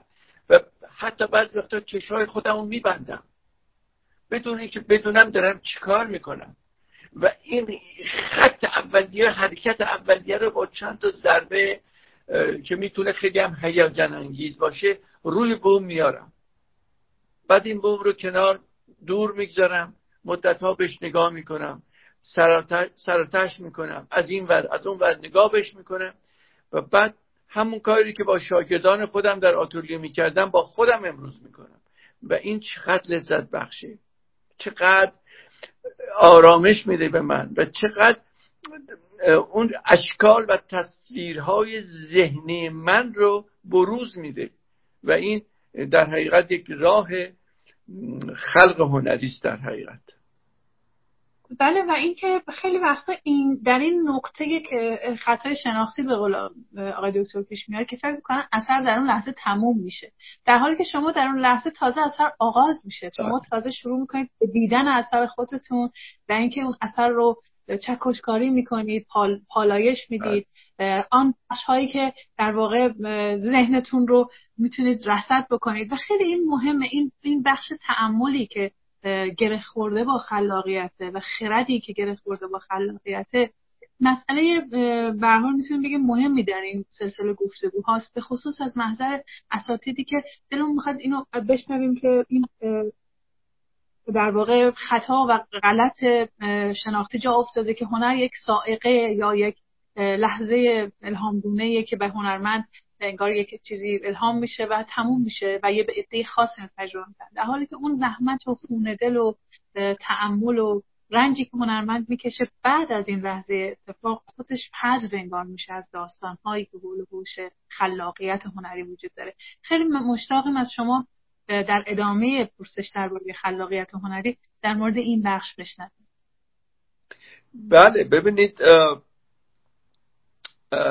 هنرمند در پروسه خلاقیت خودش در کار هنر خب بخش زیادی وابسته به تخیلات داشته های ذهنی و اشکال ذهنی که داره تحت تاثیر اونها خواهد بود. اما بسیاری از تأثیراتی که پیرامون هنرمند اجتماع مردم اتفاقات حتی وسایل اشکال اشیا در حین خلاقیت بر اون می‌گذارن اون رو نباید نادیده بگیریم. بسیار بسیار مهمه. و خب ببینید اتفاقاتی که میفته این است که حتی من امروز یک ایده در ذهن دارم برای خلق یک اثر هنری ولی در همین لحظه که در حال کار هستم از پنجره به بیرون نگاه می‌کنم یا صدایی از بیرون داره منو به خودش میکشونه. میرم از پنجره به بیرون نگاه می‌کنم. اتفاقی در خیابون افتاده. اتفاق عجیب و غریبی.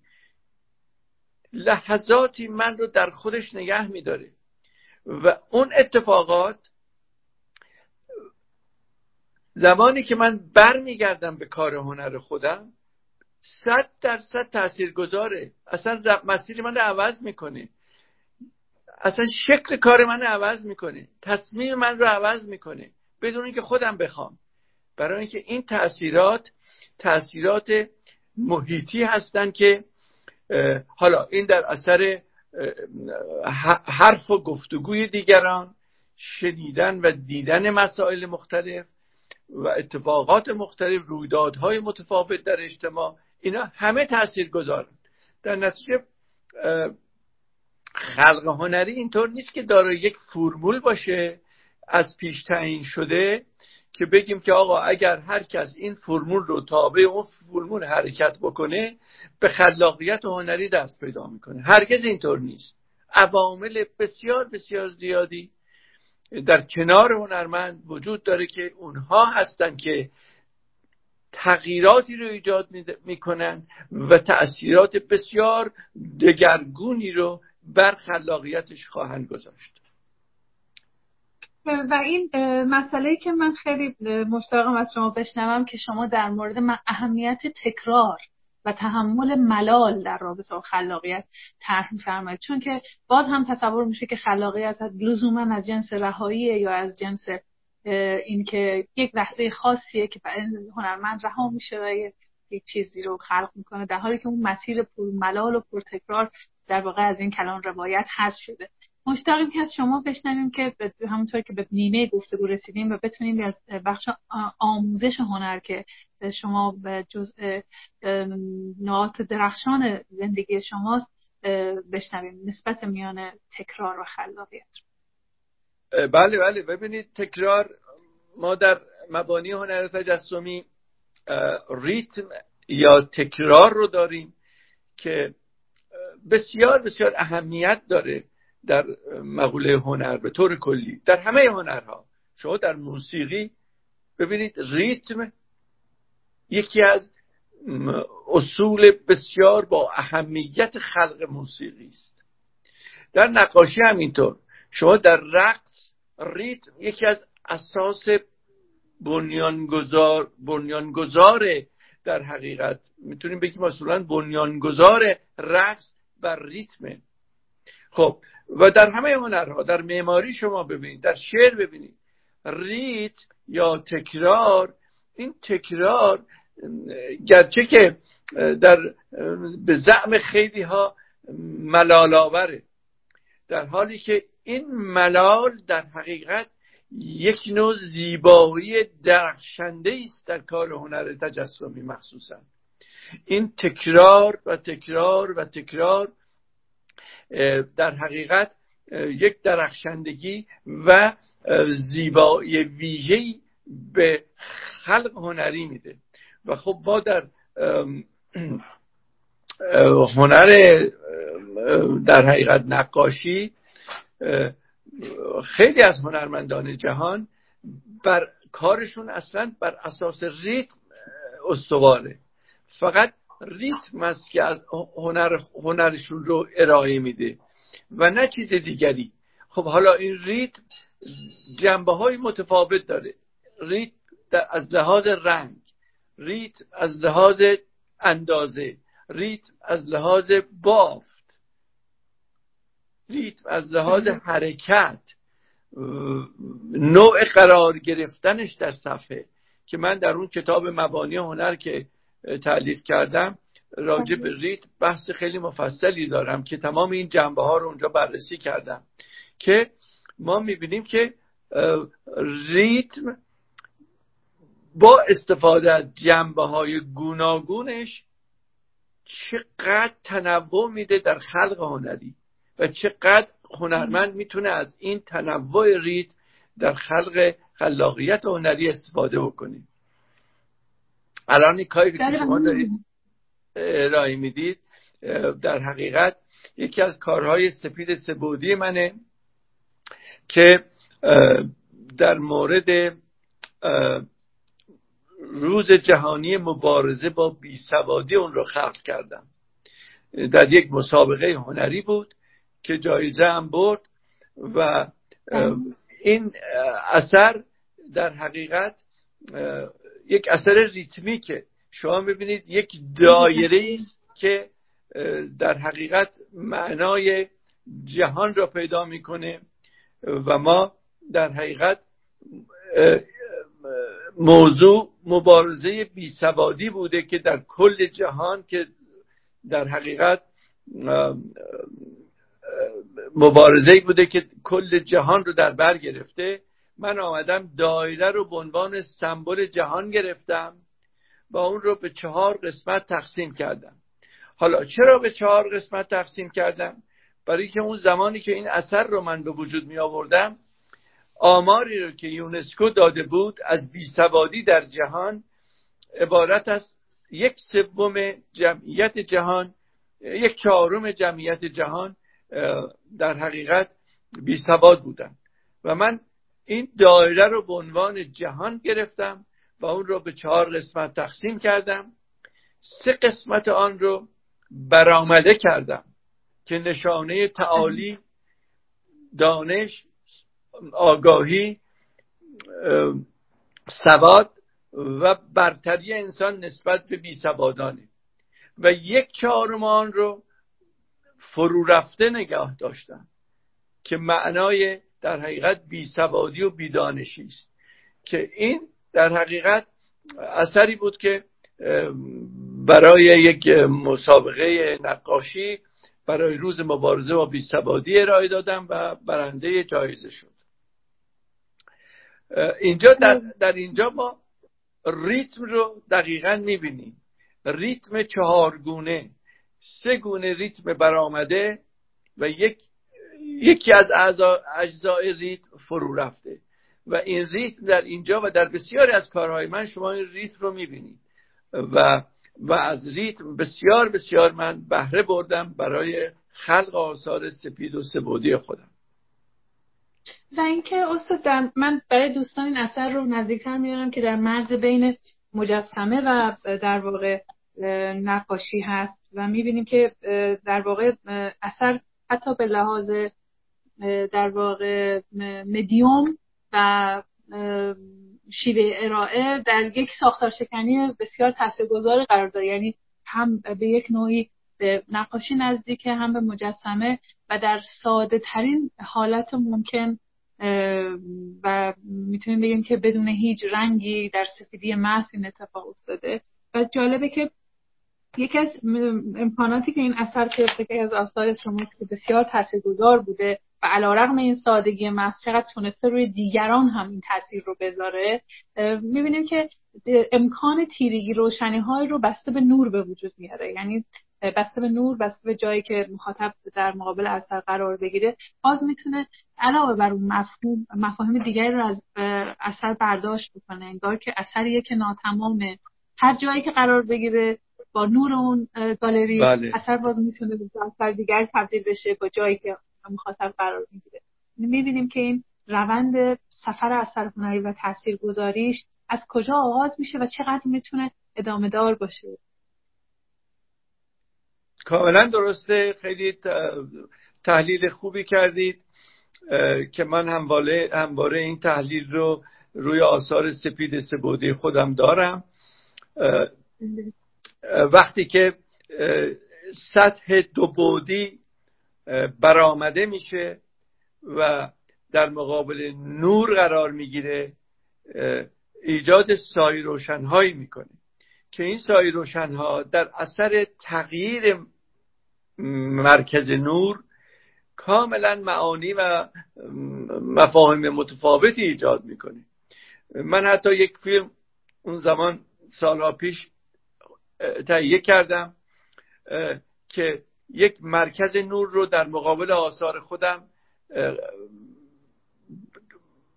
به آرامی در حال حرکت گذاشتم و این سایه ها مرتب در حال تغییر بودن و هر لحظه این سایه ها معانی و مفاهیم خاصی رو ارائه می‌دادن در کار. و حالا این نور اگر نور رنگی می‌شد معانی تفاوت پیدا می‌کرد. من حتی بله. من حتی مثال زدم همیشه که اگر فرض کنید که یک خانمی با یک پیراهن رنگین سرخ مثلا رنگ قرمز کامل در مقابل نور در مقابل کار من قرار بگیره تاثیر انعکاس رنگ محیط یا رنگ اون لباس بر روی کارهای من کاملا متفاوت خواهد بود باز وقتی که نور سپید روش می‌خوره. به این ترتیب این تغییرات محیط خیلی خیلی اثرگذار هست روی آثار سپید و سبودی من. خب حالا این انگیزه یعنی در حقیقت فلسفه این کار بقیده من این بود که بشر از اشکال شناخته شده معمولی دیگه خسته شده واقعا. خسته شده بود. و من احساس می‌کردم که چقدر ما بایستی که با این اشکال یک نواخت تکراری باید روبرو بشیم در سطح دو بودی. و اون موقع در اثر همون تجربه ای که برای من به وجود آمد واقعا به این فلسفه دست پیدا کردم که زمانه ما چقدر نیاز داره به اینکه اشکال شناخته شده, شناخته شده رو دیگه دور بریزه و با فضاهای نو و تازه روبرو بشه. و اون موقع واقعا برای من جذبه بسیار خاصی داشت و این هیجان که کارهای سپید سبودی من خب اون زمانی که من اینا رو ارائه دادم در ایران اصلا انقدر تازه و نو بود و مورد حجمه دیگران هم قرار گرفتم حتی که اصلا قابل پذیرش نبود. و بعد خود من دارای یک هیجان عجیبی بودم و اینی که من یک نگاهی رو ارائه دادم و یک کاری رو ارائه دادم که متفاوت از گذشته است. متفاوت از تکرار فرم های تکراری در سطح دو بودی است. و این حالت سه بودی یک دنیای تازه ای رو ایجاد کرد که خب البته هنوز من در این دنیا گرفتارم و گرفتاری خیلی خوبی هم هست. چه گرفتاری دلنشینی و واقعا این ما باورمون نمیشه که چهل دقیقه از گفتگو گذشته و 20 دقیقه زمان داریم. من می‌خوام به یک اثر که در واقع اثر تاثیرگذار شما استشاره بکنم و پرسش بعدی رو در رابطه با این اثر بپرسم. به بله. گره. بله. گره اثری است که چون این گفتگو در رابطه با تاثیرگذاری هست من پرسشم رو در مورد گره که در گفتگو در مجله نهیب با شما داشتم به شکل دیگری مطرح کردم اما اینجا دوباره می‌خوام از شما بپرسم که شما یک شکلی از تجربه سبودی سبودی های سفید رو داشتید و اینجا می‌بینیم که مجسمه گره یک مجسمه سپید رنگه که یک گره رو نشون میده. اولا اینکه در رابطه با روند خلق این اثر و شیوه شکلگیری و پرداخت این اثر می‌خوام ازتون بشنویم. چون بخشی از پرسشی که من پیشتر هم پرسیده بودم در رابطه با ابزار و مدیوم به عنوان متریالی برای اندیشیدن در هنر از شما بشنویم. و بعد اینکه چه شد که این مجسمه در ادامه سفری در شهر پیدا کرد و ما گره رو می‌بینیم که در ادامه در سفرش در خیابانی در تهران که قرار گرفته به عنوان یک گره اجتماعی گره در واقع ترافیکی گره در خیابان سفر اثر به خیابان سفر اثر به جای دیگری اثر رو به چیز دیگری تبدیل می‌کنه و این تاثیرگذاری رو دگرگون می‌کنه. خیلی مشتاقیم که در در واقع ده دقیقه پایانی که در این گفتگو داریم از شما درباره این اثرتون بشنویم. بله یادآوری نوستالژیک خوبی بود برای من.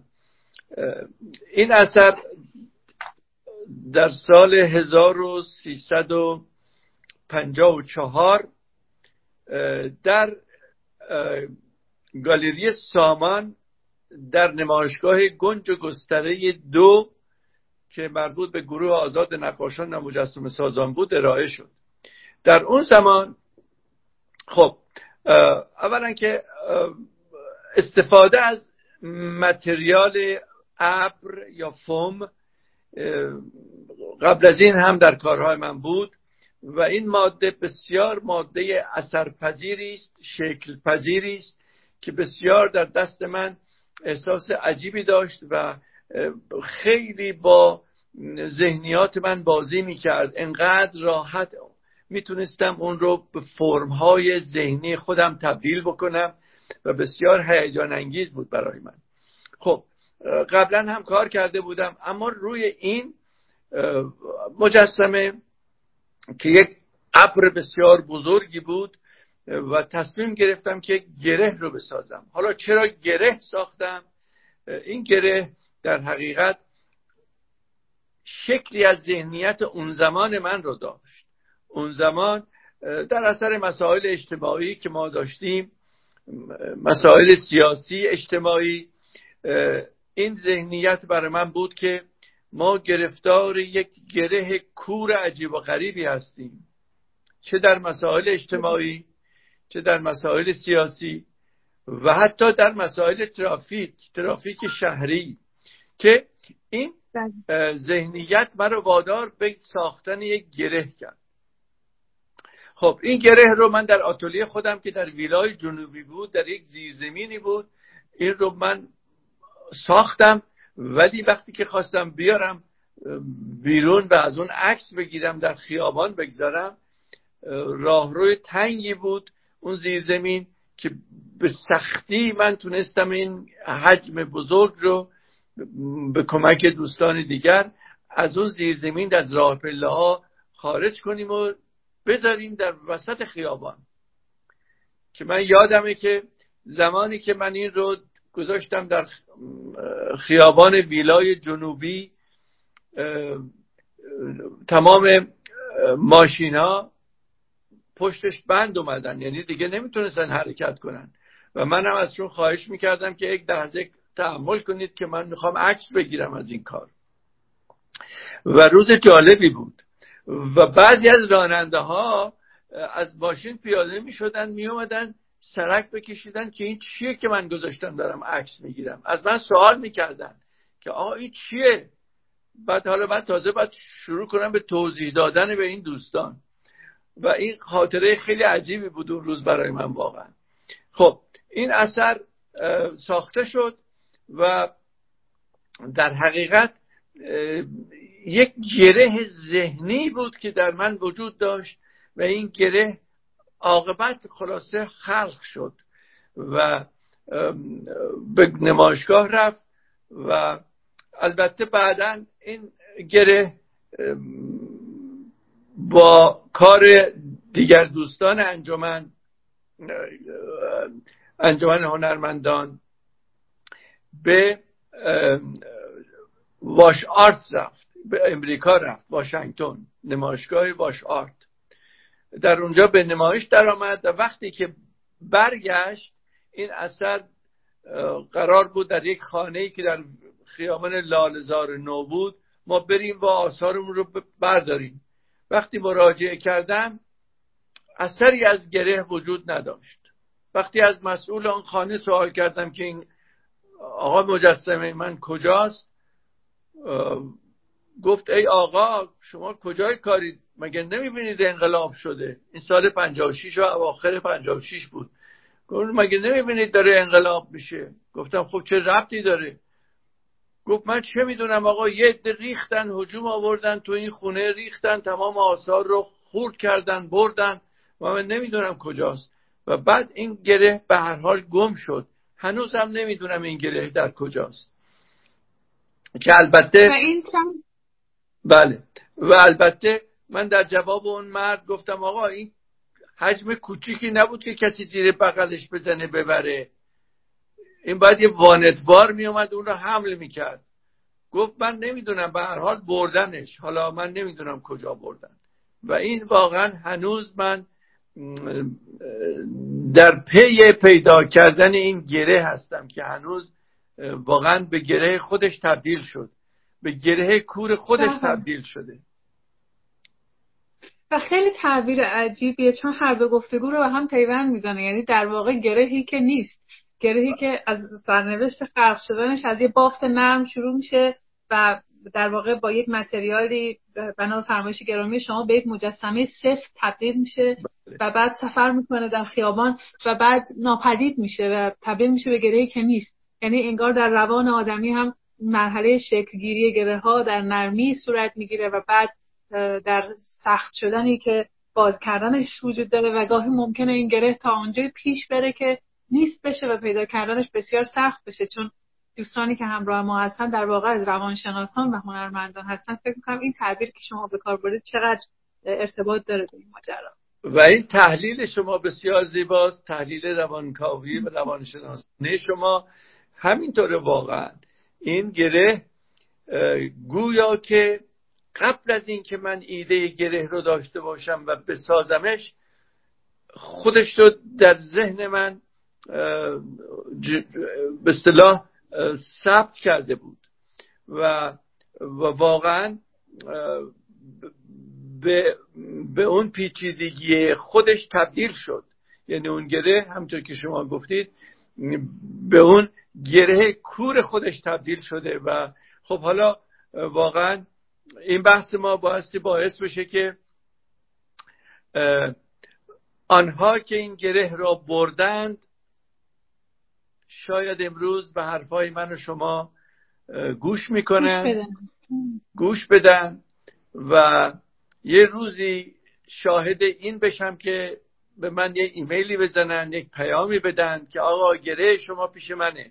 نگرانش نباشید. گره شما سالم در زیرزمین ما آرمیده و این چقدر خبر زیبایی خواهد بود. بله و چقدر غمانگیز در این حال ببینید که تاثیر این از چون عنوان هنر چگونه اثر می‌گذارد؟ این بوده که حتی در اون حجم از هیجانات اجتماعی اثر هنری برای یک عده انگار اهمیت داشته و حتی روی یک سری آدمی که به حال این رو رعایت نکردن که اصلا متعلق به کیست اما انگار آگاه بودن که چه اثری رو بر میدارن.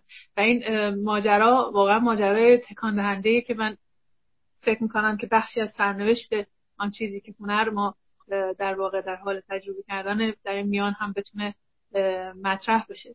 واقعیت اینه که از شما تنها ده دقیقه زمان داریم ولی دوست داریم که اگر که امکان داشته باشه در قسمت پایانی گفتگو بشنویم درباره اثرگذاری هنر و اینکه هنرمند در روند تدریس آن تأثیری که خودش تجربه می کند و آن تأثیری که هنر بر هنرمند می‌گذاره چطور می‌تونه در روند تاثیر در تعامل با دیگری به شکل دیگری از تاثیرگذاری تبدیل بشه و مشتاقیم که اگر امکان داشته باشه در حدود هفت دقیقه از شما بشنویم پاسخ سوال پایانی رو در. بله نکته آموزش نکته بسیار مهمیه چیزی که حالا عمری من باش درگیر بودم و خوشحالم که درگیر آموزش بودم برای اینکه نه تنها من آموزش می‌دادم که آموزش می‌گرفتم یعنی من از همه شاگردانم به راستی آموختم. بسیار زیاد بسیار زیاد آموختم. و البته خب روند آموزش آموزش به طور کلی در مقوله هنر بسیار بسیار حساسه. یعنی هر کسی شاید قادر نباشه و یا صلاحیت این را نباید داشته باشه که هنر را به درستی آموزش بده. برای اینکه من در طول سالها آموزشی که با شاگردان خودم داشتم چه در دانشگاه های مختلف و چه در کلاس های خصوصی خودم هیچگاه دیدگاه های شخصی خودم رو تحمیل نکردم. و نباید می‌کردم. چون آموزش درست این است. آموزش درست این است که اون راهنما و یا استاد بایستی که رابطه بسیار بسیار عمیقی با عواطف و احساسات و ذهنیات شاگرد برقرار کنه او را خوب بشناسه بعد مطابق آنچه که او هست به او ارائه بده. نه آنچه که خودش دلش می‌خواد. و این کارش بسیار سختیه. و خب حالا در حقیقت روند آموزش هنر روندی است که شاگرد رو در حقیقت ما در مسیری می‌گذاریم که خودش خود به خود راه حل پیدا بکنه. خودش به دنیای خودش دست پیدا کنه. خودش از طریق خودش به دنیای ذهنی خودش دست پیدا کنه و به خلق هنری دست پیدا کنه. این کار کار هر کسی نیست. کار بسیار بسیار مشکلیه و ما می‌بینیم در این آموزش هایی که در این آموزشگاه ها ما می‌بینیم و یا در بعضی از دانشکده های هنری می‌بینیم که یک فرمول رو می‌ذارن جلوی شاگرد و حقنه می‌کنن و او رو مجبور به اطاعت از اون فرمول ها می‌کنن که واقعا خیانت بزرگی است به خلاقیت شاگردان. برای اینکه شاگردان مثل یک نهال بسیار لطیفی هستند که ما هر جوری اونا رو حرکتشون بدیم رشد پیدا می‌کنن. به این ترتیب خب من سالها که آموزش دادم سعی کردم که شاگردان ضمن اینکه من اطلاعات غیر مستقیم بهشون میدم اطلاعات هنری غیر مستقیم بهشون میدم. اطلاعات غیر مستقیم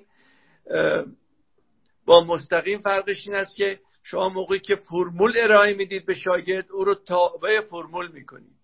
تابع یک سری قوانین از پیش تعیین شده می‌کنید که این خلاف خ...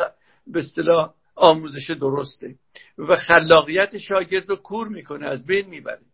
در حالی که شما وقتی که اطلاعات غیر مستقیم می‌دید او رو در مسیر اطلاعات قرار می‌دید. بدون اینکه خودتون دخالت داشته باشید اون موقع است که شاگرد به ذهنیات خودش مراجعه می‌کنه به عوامل به اصطلاح عوامل ذهنی خودش مراجعه می‌کنه و خودش خلق می‌کنه و خودش لذت می‌بره از خلق اثر خودش. و این مسیری بوده که تا به امروز من در آموزش خودم رعایت کردم و خوشحالم هستم که تمام شاگردانی که با من کار کردن هیچ کدومشون از آثار نقاشی من تاثیر نگرفتن. هر کسی از زن خود شد یار من. هر کسی مطابق ذهنیات خودش خلق کرده و خودش رو بیان کرده و این یکی از افتخارات منه. و شما هرگز نخوا... هیچ شاگردی رو پیدا نمی کنید که مثلا مثل من نقاشی کرده باشه. هرگز شما کسی رو پیدا نمی کنید که مثل من به خلق هنری پرداخته باشه. اون خلق هنری خودش راه خودش رو پیدا کرده و این از افتخارات من هست. در طول سالها آموزش من. و چقدر نکته بینظیری رو که در پایان این گفتگو مطرح فرمودید اینکه هنر چگونه اثر می‌گذارد دقیقا می‌تونه طوری اثر بگذاره که از فیلتر جان یک استاد بگذره اما بگونه شفاف و ترانسپرنت باشه اون وجود که اثرگذاری رو در خود اون هنرمند به وجود بیاره و در خود اون شاگرد به وجود بیاره.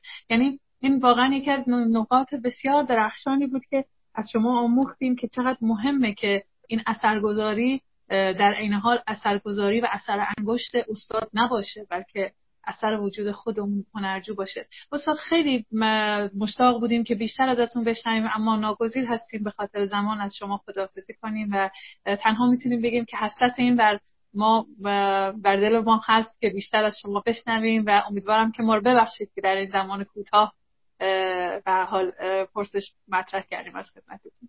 سپاسگزارم از شما و امیدوارم که شما در مسیر فعالیت هنری خودتون همیشه موفق باشید که هستید. بسیار لذت بردم از گفتگو با شما. سپاسگزارم. خیلی سپاسگزارم. خیلی ممنون که افتخار دادید و دعوت ما پذیرفتید. ممنون از همراهان گرامی این برنامه.